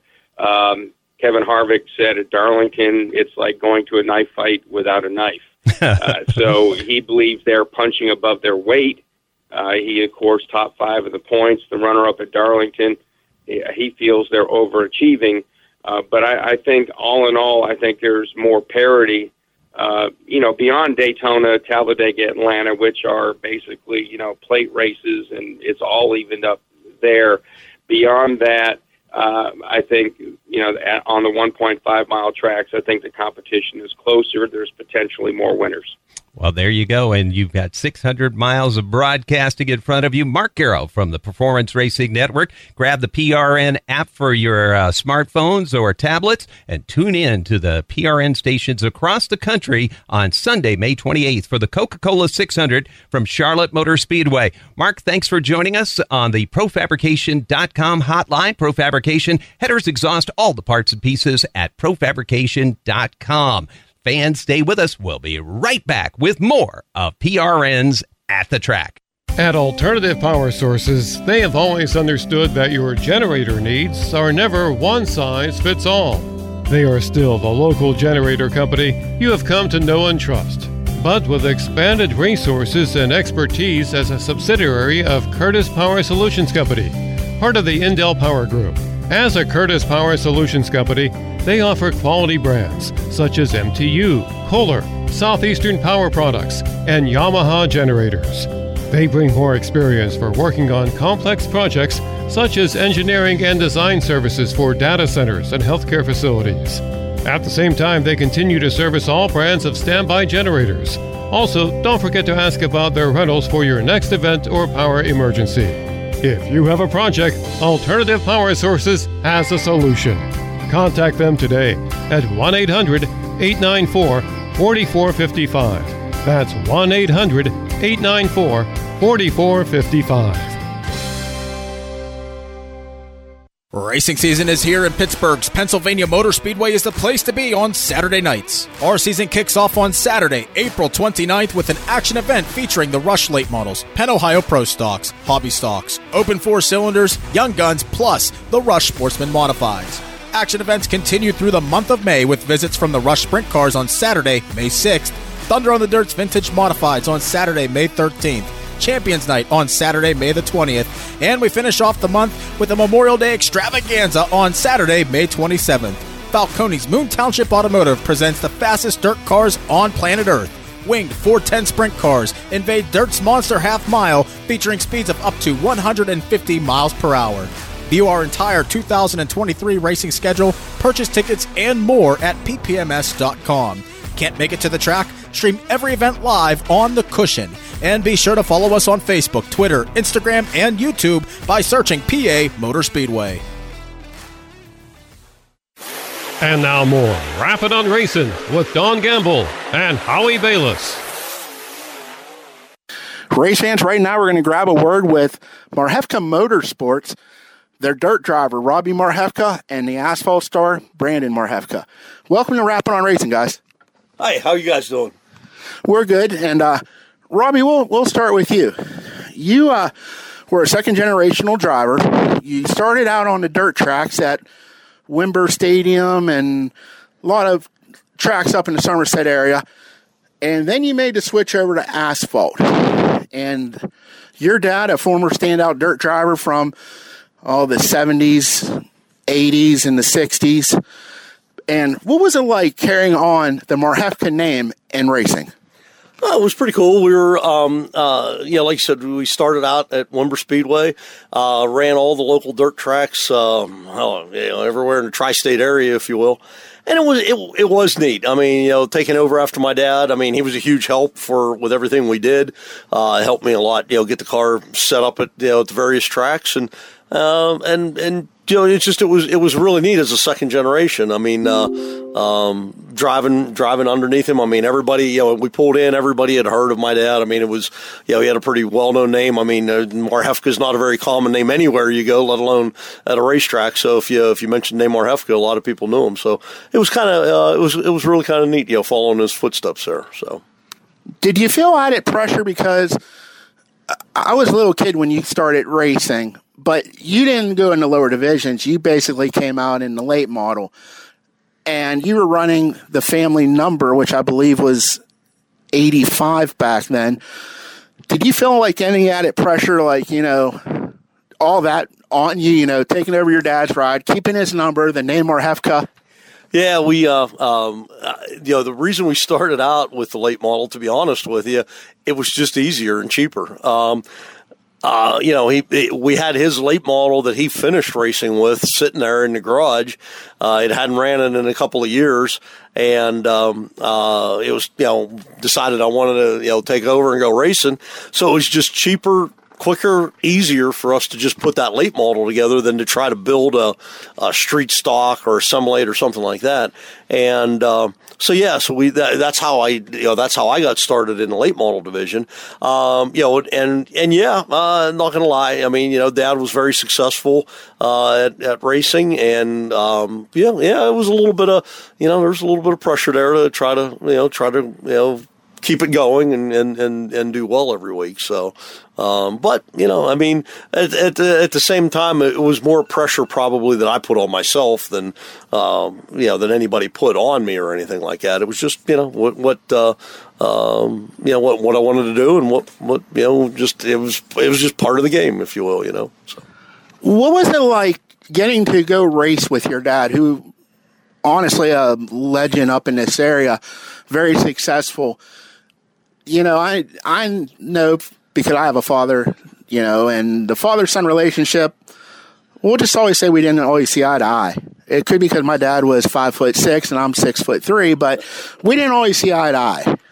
Uh, you know, I mean, there was no, no, no doubt that, you know, fathers and sons will butt head. Uh, ask my sons that are sitting here and, uh, you know, we'll, we'll have one way, I'll, I'll have one way I want to do something and they'll have a, you know, they'll have their own idea. And, uh, but, you know, at the end of the day, I mean, we all, our, pulling toward the same goal. And and you know, believe me, nothing my dad ever did was to anything to do anything but help. And and I think these guys know that that's all I want to do. It's just you know sometimes you'll maybe have a little disagreement over what the the best you know means to an end is, and uh, and you know you just got to try to you know, work through that every now and then. Sometimes I'll sometimes I'll just back down and say, all right, hey, however you guys want to do it, that's how we'll do it. You know, and, and sometimes you got to learn the hard way too. That you know, not there's a reason why you know maybe we did things we've always done things this way and yes not every change is going to be a good one so you know but.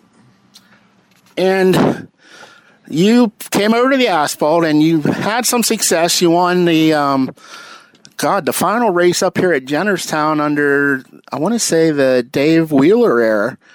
You won and jason mignon finished second. And I remember that night I was the track announcer here, and your boys presented you with a pair of orange gloves. And I remember I was walking by and I was track photographer.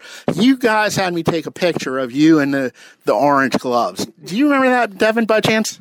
Oh, yeah, I still remember that. Yep. Now, Devin, I want to give you a lot of credit. You come from a racing family, but you also realize that when you guys came out with the third generation of you and Brandon, maybe to do it right, the money just wasn't there to come out with two cars at once. So you decided you wanted to learn more about setting them up, and Brandon was behind the wheel.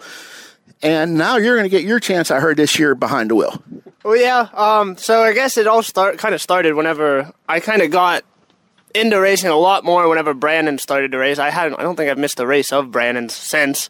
Um, I kind of like to do the setup stuff and stuff like that, so it worked out well. And then uh, this past year, I did buy a car to try and jump in. Uh, unfortunately, it was the car we had opening weekend here uh, at Jennerstown. It kind of got a little bit banged up, but we'll we'll get it fixed fixed up, and I'll get in it at some point. But that's the price price you pay with racing, I guess. Now we're going to talk to Brandon, and Brandon, you um, you obviously come from a racing family, but you know, same thing like your dad. When you made the jump into racing, you came to asphalt late model racing. Did you race go karts or anything like that previously? Um, I race pedal bikes, so I don't know that that correlates a whole lot. You know, you're going over jumps and whatnot, which, like Devin said, the opening week we tried to jump over a wall, so maybe that helped me there. But outside of you know four wheels, I started racing I think a couple months before I actually got my license. So, but late models were the first thing that I ever drove. Now, your dad decided he wants to keep on racing, and dad went back to the dirt. You're on asphalt. You wrecked your brother's car. Now you got your car. And, you know, what's it like in the shop? I mean, I don't think you guys got a small crew, but I don't think you got a huge crew. How hard is it to maintain three cars? Uh, it's definitely hard. I try and do a lot of the, you know, the not so glamorous jobs of maintaining the cars. Devin obviously does a lot of the setup, and then Dad kind of keeps the rig going down the road most of the time. So, uh, you know, we do have a couple guys that do come down to the shop. You know, Garrett, Michael Scott, Dave, and Jaden, and all them. They come down and they help as much as they can and Ron. But you know, during the week, it, we kind of try and just hammer out the cars. Uh, we kind of focus on one car at a time, but it is a lot of work. And, you know, I guess that's kind of the thing that makes it so much better once you actually do have a good run every week. And you picked up a career first win last year. And one thing I like to ask drivers your dad, well, your grandfather was number 85. Your dad started out in 85, but he had a lot of success with the number 99. And um, you came out and you just basically went between the numbers. You said, well, your dad ran in 86 and he ran in 99 and it's a 13 digit difference. Is that where your number 13 came from? you know, I never even looked at it that way, but to be honest, uh, whenever we were playing uh, junior high sports and my brother's two years older than me, he was always 13. Well, whenever he moved on to high school sports, 13 was available. So I just picked 13 because, you know, I knew the smelly kid that was wearing the uniform before me. And uh, so I picked 13. I used that all throughout high school once he switched, and it just kind of stuck. I've heard it's unlucky, but hey, what's better than going against some of those stigmas? Hold that thought. We're going to need to take a commercial break. Every day when they open the doors at Zarin Truck and Automotive in South Heights, Pennsylvania, their goal is to provide great customer service by offering affordable automotive and truck repair service performed by highly trained technicians at the highest industry standard.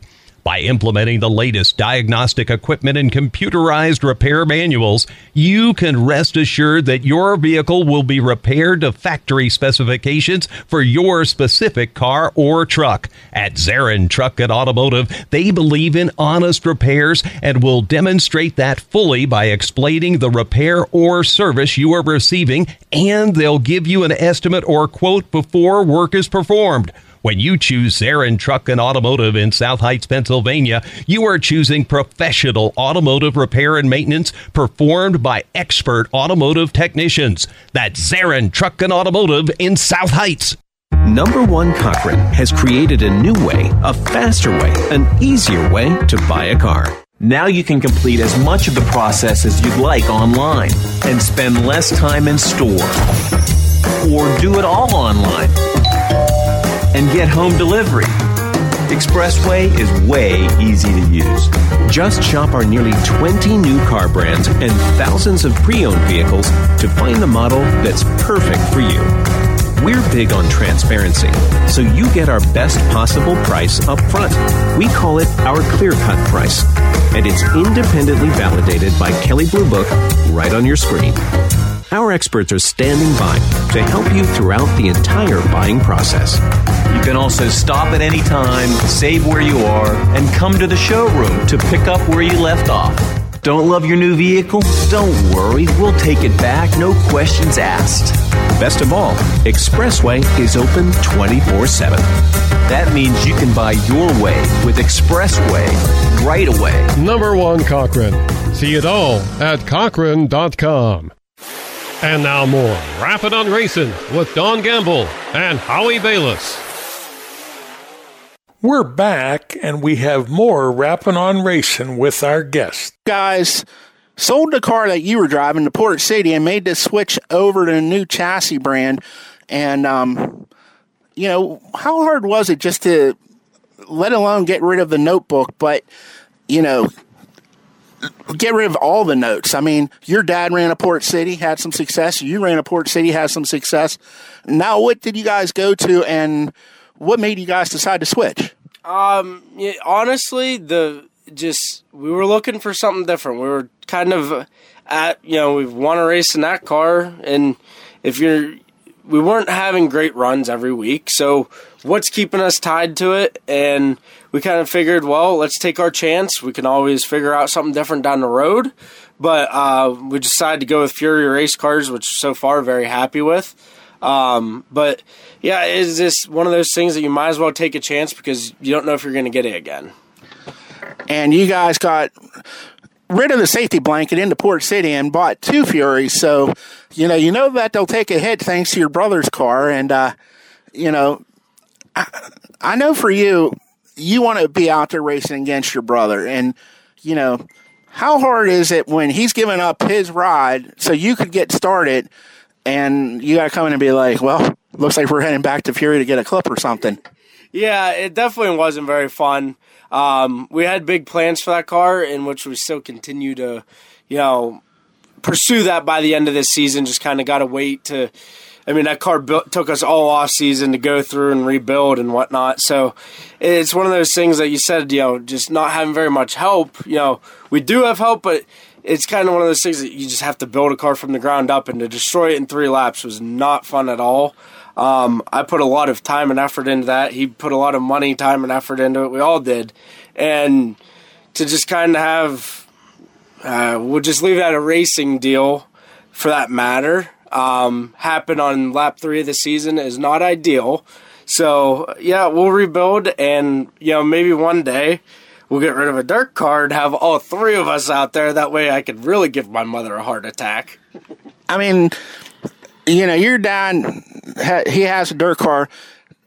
Have you thought about asking dad if maybe one weekend you could switch? You take the dirt, he takes the asphalt, or, you know, let's not forget about your brother. We got to get him in a car too. Yeah, we've I've actually did practice a couple times. I ran one race um, so far, it's definitely a whole different world. I enjoyed it. It was something different. Um, at the end of last year's, whenever I ran one race, we were having a couple issues with the car, but um, definitely this year looking to maybe do one or two more, just kind of feel what a car really being loose feels like, and you know, hanging that tail end out there. Now, one thing I will say about the Marhefka Motorsports team in general, your primary sponsor is kind of a unique sponsor. Um, you guys have the milk sponsorship, but the Clarks, a rock and roll band. Can somebody explain that one to me? Yeah, we uh, uh, that one came about uh, a number of years ago. Um, you know, my brother-in-law was just at a concert one day, and they were they came out with a um, a, a, new album called Fast Moving Cars, and he was just talking. He happened at the end of a concert be talking to the uh, tour manager, and just said, "Boy, that would look pretty cool on the hood of a race car."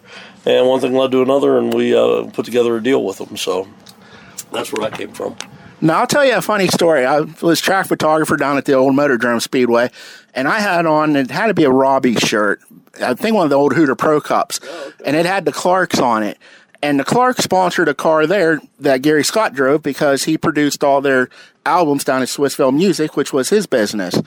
And this guy came up to me, and I'll never forget. I'm standing there in Victory Lane. Gary won, took some pictures. Last race of the night, this guy comes up to me, and goes, "Man, that's a nice shirt." I'm like, okay, thanks. I'm never really, I don't dress to impress, but, you know, thank you very much. And he's like, no, that's really a nice shirt. I really like that. And I'm like, okay, this is kind of freaking me out. I'm like, well, but I know the guy who owns the car. Maybe I can get you a shirt if you want to go stand over there. And this woman comes up to me. She goes, do you know who that is, Howie? I'm like, yeah, some guy likes my shirt. She's like, no, that's the bass player of the Clarks. I'm like, oh my God. and then he looked at me because I'm not gay. He said, I'm not gay. And I said, no, neither am I. That's a good thing to know. But he's like, yeah, we sponsored. That's, I, am the Clarks. I'm like, oh, okay. But, you know, that was just one of those things I'll never forget. And, you know, don't normally get complimented on my clothes, but if I'm wearing Marhefka gear, I, I get it. And, um, Devin, with the car getting wrecked, what does that do to your plans? I mean, I know you still want to get the time, but you know, you, are probably the smart one out of this. You you you you work on the cars. You're not the one out there taking the hits. Well, I mean, the plan was, and my plan originally was to put Brandon in the car. Um, we had some big plans we wanted to do with the car that's sitting in the trailer, uh, such as go to North Wilkesboro like we did this past week. But uh, we had some plans like that, and we have some other races we want to kind of hit, but we still wanted to make sure we could still race Jennerstown. So that was my plan was to always put Brandon in the car, and obviously wrecking the car happens. It's part of the sport, so it is what it is. But moving forward, um, we're going to rebuild it. Uh, we will have two asphalt late models at some point. Again, we have all the parts and pieces for it. Just got to kind of figure out what uh, what what we're going to go with frame wise and all that what is going to be the number on the other car? Are you guys going to go back to one of the old Marhefka numbers, or are you going to pull out the calculator and start trying to divide them out again? Um, I'm not too sure. We'll uh, we'll have to see. I I wore number 22 my entire soccer career, so uh, maybe it'll be a number 22. But I'm not a.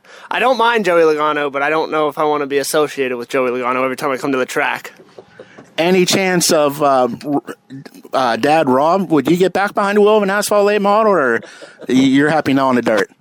Um, let's just one step at a time here. no, not that I, not that I'm you know not that I'm opposed to it, but I, I, I want these guys to enjoy their their time behind the wheel. So we'll see. You never know. Maybe one day I'll just you know hop in for a race just to give it a shot again because these last asphalt late models have changed drastically since I since I drove them. I mean they have what they call you know bump uh, you know you're on bump stops and everything, which we never even heard of back when I you know in the day I raced them. So uh, not, it would be neat but I'm not, you know, I'm not, uh, I'm not dying to get into one either. So.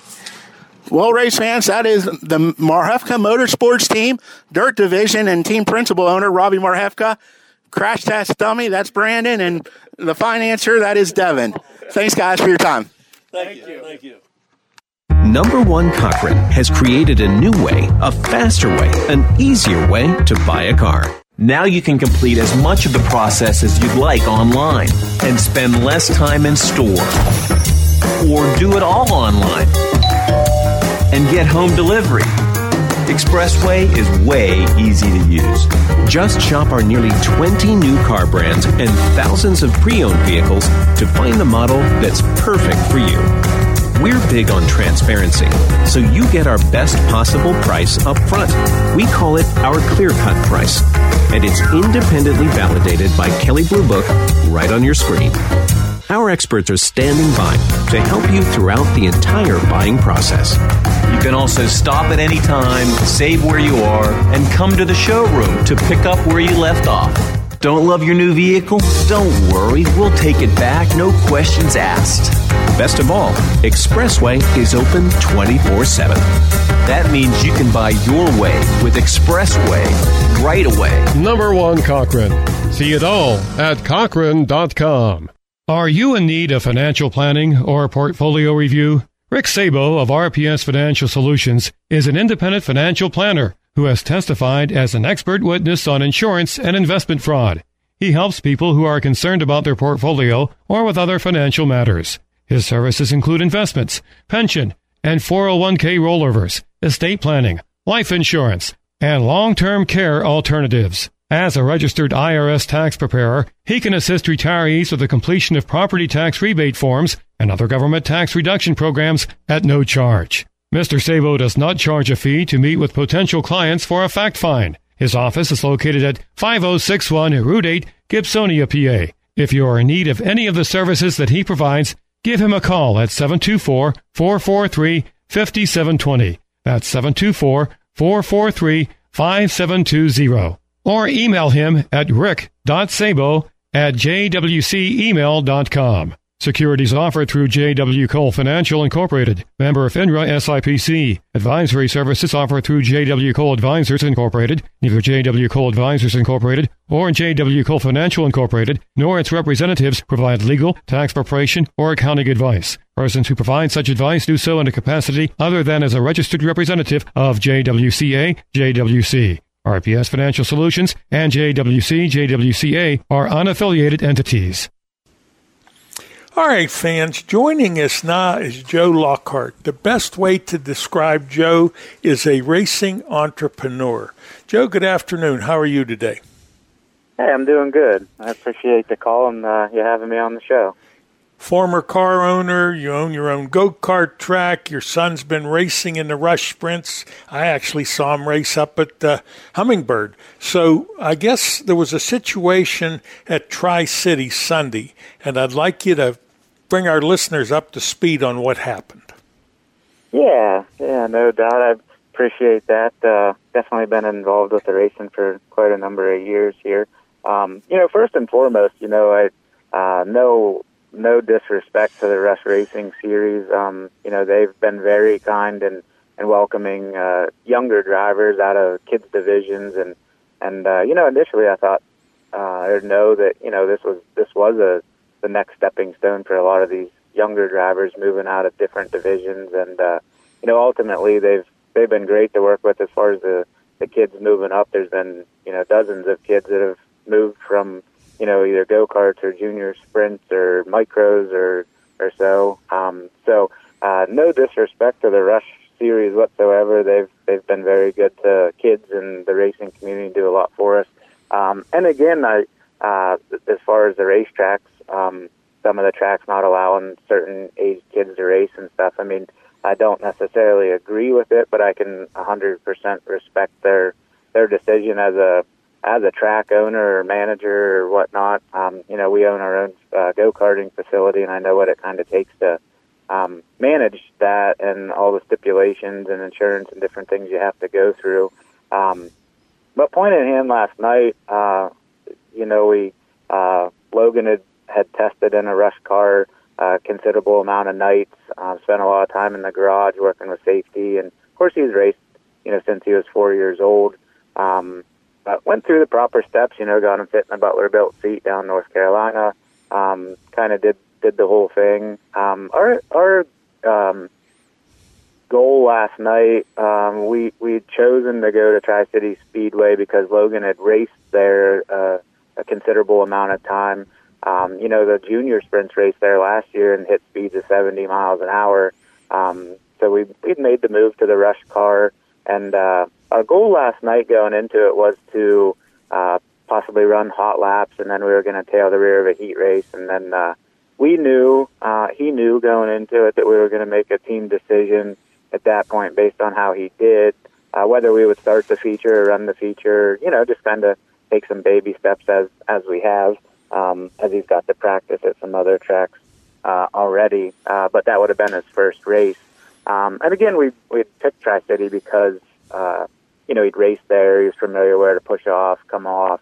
Um, you know, if he got tired or maybe he was going a lap down, he could pull in the infield, and they have a really nice, you know, facility up there to where the cars can pretty much go to the infield at any point in time they need to. Um, so we were asked to go home. Um, you know, no hard feelings towards Merle um, or Tri City or the Rush uh, series. Um, my hard feelings came into the fact that um, there was uh, another competitor that was going trailer to trailer, you know, asking for opinion. And and I, hey, I get it. There, that was kind of the talk of, you know, what was happening that night. A, a young kid making a, his debut in, in the Rush series. Um, the unfortunate thing is the fellow never came to me and asked me, you know, the situation or possibly Logan's background or maybe what what we thought. Um, you know, for for all intents and purposes, we, we could have been there just a hot lap or maybe just push off and get some experience or whatnot. Um, and truth be told, I mean, someone could come to the garage right now, the the throttle set at half um, half speed, so he could, you know, even if he mashed the gas, uh, you know, he he wouldn't, uh, you know, be fully up to speed. I mean, we've we've taken the precautions and um, you, you know the steps to do this the right way. Um, not a naive parent, you know. If he if he made a mistake in hot laps or heat racer, I thought maybe he was wasn't ready. You know, he just wasn't going to run either the heat race or the feature. Um, so the the competitor, you know, more or less went to Merle and and complained enough that uh, you know they they decided to ask us to pack up and go home without hot laps or anything, and just kind of a it's kind of a bad situation. Puts a kind of a, a gut punch in your stomach there. I, I wish the fellow would have came to me and and voiced his opinion, or maybe asked, uh, you know, the the situation uh, instead of, you know, just going. Um, I mean, anybody to think that any of these kids are really going to come out their first few nights or even first year and and be in the mix and and possibly win a race are very naive. I mean, I think at best, if Logan did get the race last night, he's he's two to three laps down. Um, and we had discussed all of this prior to going there. You know, if he did end up running the feature and and he was, you know, on the verge of even a second lap down to come to the infield or something, and uh, you know, just uh, we put our time in and uh, just uh, hoping to get some laps, and it's uh, it's hard because uh, you know a lot of these kids are, you know, they're 16 year old kids running the NASCAR Craftsman Truck Series and and different things. Like I don't know where some of our local tracks are, um, you know, making these kids wait till they're 16 at some of these facilities. Like some of them are past their prime at that point. You know, in my opinion, they're already on the verge. You know, those kids that have got the race through their teens or you know preteens, uh, already out there. So I'm not really sure what the answer is. Um, you know, I, I feel like I uh, at our facility, you know, we have a lot of kids that either, you know, have a disability or, or Joe, ADHD. Joe, if you're just joining us, we're talking to Joe Lockhart from Lockhart Racing, and he has a situation he's explaining, very politely talking about what happened. Yeah, so at our our facility with the go karting, um, and again, I touched on this earlier. You know, some people say, well, it's go karts, it's not big cars. But you know, a five year old going 30 miles an hour in a go kart with no cage um, is just as scary as, as a 12 year old in a in a big car with a roll cage. Um, but you know, um, my insurance and stuff, you know, never asked ages and that sort of thing. Um, and we, you know, I'm grassroots racing. I love racing. We we build our facility based around kids. Um, we have kids there with anything from ADHD to a disability. Um, and you know what? Every kid that shows up at our track races, some which way, um, they get some track time. Whether we um, run them by themselves or we we group some kids together with the same ability, or you know something, uh, or they go out on their own. You know, I just I don't turn any kid away. And again, no disrespect to any other track or big track that feels they need to or, or has to. Um, it's just our sport, especially in Western Pennsylvania, as, as racing is is dying, and it's dying for so many reasons of finances to you know kids just wanting to put forth the effort to work on cars and their their things, but um, I just don't feel like we need to be you know turning anybody away um, that that's uh, willing to do it. Um, car counts are down. Um, we ask these kids to devote their lives to these sports, whether it's baseball or racing or wrestling or swimming, um, and then we almost punish them when they they get to you know succeed, but they're they're not quite uh, to the age that maybe somebody wants them to be at. Um, you know, there's plenty of uh, sophomore kids in high school playing varsity baseball, and there's a reason for that. You know, they put forth the time and the effort, and you know, you kind of see it in swimming and everything else. I mean, the the kids that want to work harder and kind of devote more time shouldn't be shouldn't be penalized for it. Um, and again, I touched on it earlier. I, I don't believe every 11, 12, 13 year old kid should be in a race car, but a lot of these kids that come from racing families that have raced, you know, since they're four or five years old, a couple nights a week. Um, and it's unfortunate because I I know a handful of kids right now that are not allowed to race this season. Um, Jared Larson's son, uh, he's 14. Uh, they put a rush car together. He's he's not able to run. Um, you know, so it's I don't know what to do with them. I think we're going to lose them. You know, they're they're told they can't race now. They're not going to wait three, four, five years to get in a car. They're going to find something else to do in life, and already hurting the sport that we all love even more. You know. Sounds like So- you've really covered a, a touchy situation. And the, the whiner, the guy that went around to all the trailers, is that an older person or is that someone that just doesn't like the possibility of competition? Yeah, you know, um, I don't want to throw anybody under the bus. I'm probably not going to mention his name. He knows who he is, and he, I think he's very well aware that I know who he is. Um, very surprisingly, a very accomplished race car driver. I know he's won in sprint cars, late models, modified, you know, everything. So you would think a guy like that would, uh, you know, see love to see some young young talent, or at least you know everybody can have concern. I mean, I, I had my concerns last night too. We, you know, that's why we set the throttle at half and uh, decided we'd run hot laps and then go from there, and maybe a heat race and go from there. Uh, but uh, frustrating at, at best. You know, someone like that that um, you know shouldn't have probably cared in, uh, at all. Um, definitely wasn't going to be a, a threat to him by any means. Um, seemed to have such a such a problem with it, but. Uh, you know, unfortunately for him, you know, some of these tracks are going to let us run or at least show up and, you know, want to see Logan run hot laps and then make a decision from there. And I've got several messages from track owners this morning that uh, are welcoming Logan with open arms and can't wait for the series to get there. So uh, he might have won the battle last night, but he, he definitely didn't win the war.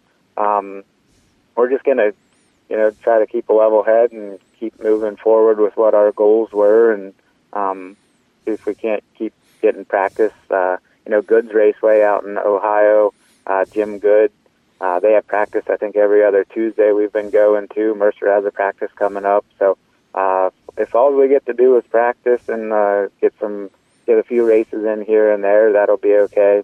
Um, we'll probably still venture in with the winged outlaw karts, and um, he'll definitely race some go karts and stuff this year too, just to fill in some voids. But uh, I'd really like to, and I, I don't want to open a can of worms um, again because rush racing was has been amazing to all these kids and that. But I'm kind of wondering now if uh, you know if if the competitors themselves don't have to split the cost or whatnot, but maybe Rush needs to look at you know renting a facility for a day for kids making the move to big cars, and maybe we need to go to a you know, a, a driver's license, a rush licensed driver, you know, where they have to, um, you know, show up on that day and maybe it's each 200 bucks or something to cover the cost of the facility for the day. And, um, they have to prove car control and throttle control and then they're either licensed or they're not, you know, um, it seems to be like it's getting to be a, a kind of an issue. Um, I know if there's five, five kids being turned away right now in the sprint cars that, you know, maybe there has to be a step and she, uh, Vicky might be looking at something like that. I haven't talked to her, and I don't want to speak poorly of it because she does a lot for for the sport and the kids, and you know created a division where kids and adults can race in, and a financial, um, and they give so much back in product and different things. So I mean, uh, I can't say enough good about them, but in the same breath, maybe we need to take a different uh, approach to some of these kids coming out because they seem to be getting younger and younger each year. You know, uh, coming out of it. Uh, so I don't know. Uh, it'd be interesting to see how it all kind of plays out and um, what what will have to happen. Hold that thought. We're going to need to take a commercial break. Business owners, if your ad was here, our listeners could find out about your company. Speedway Productions has several advertising packages to fit your budget. Rappin' on Racing airs live at iTunes, TuneIn Radio, Stitcher, rappinonracing.com, or Hulu Television. You can also listen on your computer, iPhone, or iPad. Don and his co hosts present the good, the bad, and the ugly of local racing. The two hour show features local track reports, special guests, driver interviews, and all of the national racing news. Check out the show and let us know if you are interested in becoming a marketing partner. For additional information, call 412 999 6625 or email rappinonracing at gmail.com. We're back and we have more Rappin' on Racing with our guest. Joe, I, uh, I applaud you for how well you have covered this subject. Uh, and no animosity toward Tri City, maybe a little bit to the guy that was uh, being a, a, jerk. We won't mention who he is, but I'm sure everybody else will know. Uh, yeah, yeah, sure. On a brighter note, let's talk a little bit about Lockhart Raceway and you rolling out the welcome mat for anybody that wants to get some seat time. Yeah, yeah, I appreciate that. Again, just appreciate the call and being on the show. Um, so we did uh, finally get the facility open last year. Um, had a really great season, honestly. Our first night out, we had some hiccups with, uh, you know, lineups, and we had a medical issue that kind of set us back. Uh, made huge steps there in that that week, and uh, we were we were averaging uh, you know around 110 competitors every night and about 600 people into the gate. Um, we were running our show through in about three three and a half hours. Um, two heat races, features, B mains, um, did some extra special races at the end of the night. Um, had really great, um, had a really great time for the most part. Um, everybody seemed to enjoy the facility. Um, this year we've uh, incorporated some some new things. We uh, did a did big digital lap counter. Um, actually, nobody really knows this. Uh, a couple people from uh, our practice last week, but we put a put a huge light show in, kind of like Knoxville did. If anybody's familiar with that, the the laser lights and music, and um, you know, fire fog machines and different things. So we're, we're looking to get that open on opening night for anybody listening that, that comes. Um, but yeah, we, you know, I, I built that facility um, with kids in mind. I mean, we do get a fair amount of adult racers, and they're very serious about it. But you know, we really cater to the kids, um, and I think people found that out right away.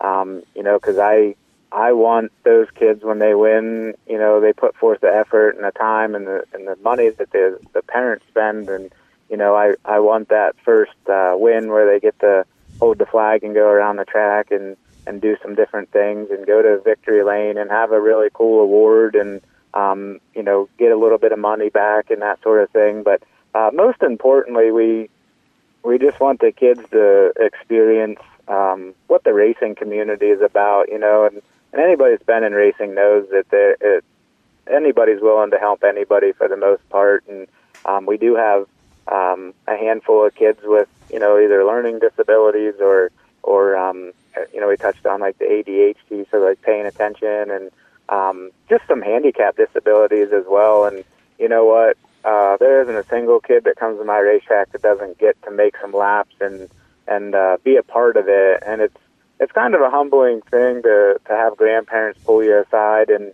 and and kind of talk to you that you know the they don't their kids don't have a lot of friends or you know they're kind of shunned at school but when they show up at the racetrack they're just absorbed with all the other kids. And I remember um, a grandmother came up to me last year and she said, you know, just thanking us for everything that we do, but more importantly, that her grandson actually has true friends now, and it's because of the racing. And um, you know, it's just uh, and they're, and they're just they're just great to great kids to to be around, and you know, there's no hard feelings. There's a couple kids last year that you know, I had to go to their parents and and ask them to step down in a class.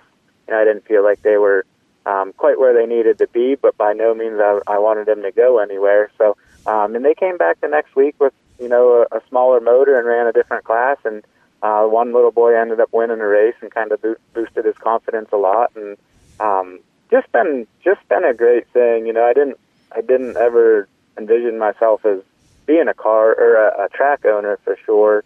Um, and it definitely ties us down with our racing program because we run those 12 weeks uh, right through the heart of summer um, every Thursday and Saturday night. So it does take away from what you know we, we do with the our racing program, but uh, I don't know that I'd change it. You know, just uh, seeing the families and the the kids that you know aren't uh, kind of successful at other tracks or not welcomed at other tracks. Uh, you know, getting a getting a chance to be out there. So. Um, just thankful for everybody that comes to the, to the raceway. I've been really thankful over this situation, all the comments and people reaching out to us and you know, try, telling us to keep digging and, and that. And but that's the racing community. I mean, everybody, everybody. There's nothing like it. You know, everybody's kind of stuck stuck together in tough times and whatever. So, uh, not surprised by that, but it's always reassuring, humbling feeling to to get uh, you know support from from your racing people.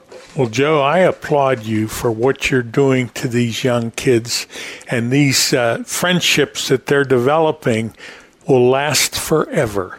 So I want to thank you for taking the time to broach the subject. And if there's a situation where we ever need to do this again, just give me a call.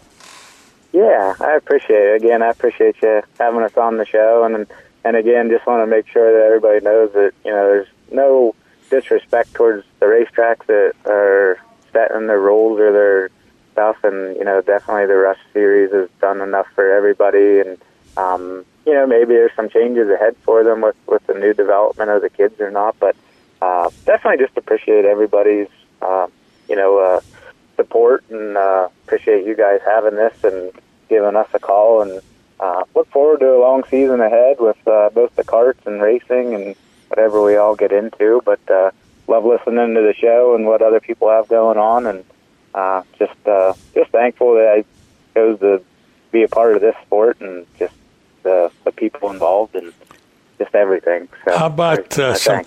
How about some contact information on your uh, track? Yeah, so uh, the racetrack's located in Seneca, PA, uh, 1507 Horse Creek Road. Um, the telephone number there is 814-758-2487. Um, encourage anybody that's kind of interested in racing, whether it's an adult or or a kid or maybe a grandkid that you have. Um, we have a rental program there too, to where karts we have karts there that kids can try or adults can try before they make the financial investment um, into it. Uh, you know, I've never seen a, anybody not want to do it after they did it, but there's a chance, you know, the kid just doesn't like it after they try it. So um, don't believe there's any really place in the country that does that, um, offers a program to where they can, you know, kids can try it before they do it. Um, we have a full speed shop on site. Uh, any part, body, wheels, tires, anything you might need, uh, clear down the motors um, to get you going or get you through the night or whatnot. Um, just really kind of put our heart and soul into that place to give kids a, a place to go. And I think some of me last night with this situation, it kind of hit me only because, you know, we, we started this facility and it, and it honestly did just hit me last night. Um, so we're developing all these young kids. Um, we see kids from four to five years old out on our racetrack that are going to, you know, coming from racing families that are going to be probably racing the next five or six years you know, when they do become 11 or 12, they're going to be in the same situation as Logan. What do we do with them? You know, do we penalize them and make them stay in the kids class where they're they're really not learning anything more because they've been successful in it? And um, not that you can't always learn something every time you hit the track, but um, they're just ready to move on. And I think the parents are ready to move on. You know, four or five years of karting or junior sprints or stuff. I mean, they're just you kind of burn out with the same thing. Um, I'm not sure what what we'll do about it. So um, maybe we're the first ones that have to kind of go through this, and there's a handful of us right now that are that are doing it. But um, just uh, just might be a time for change with the way the sport is and um, how it all goes. So uh, I'll be interested to see how it works out, and I'll just kind of keep doing my part and uh, with the kids, and hopefully everything else falls in suit. Joe Lockhart, I thank you very much. And like I said, if we need to have more information on this, just give me a call. Awesome. All right. Well, you guys all have a good night, and uh, anybody wants to try karting, just give us a call. Thank you so much. The staff at Rappin' on Racing would like to thank our marketing partners Curtis Power Solutions, Pittsburgh's Pennsylvania Motor Speedway, Alternative Power Sources, Zarin Truck and Automotive, and RPS Financial Solutions. Without these companies, Rappin' on Racing would not be possible.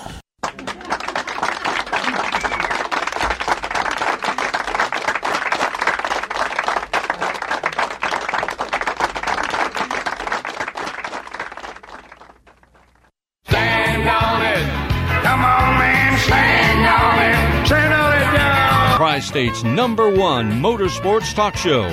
Today's program was brought to you in part by our marketing partners.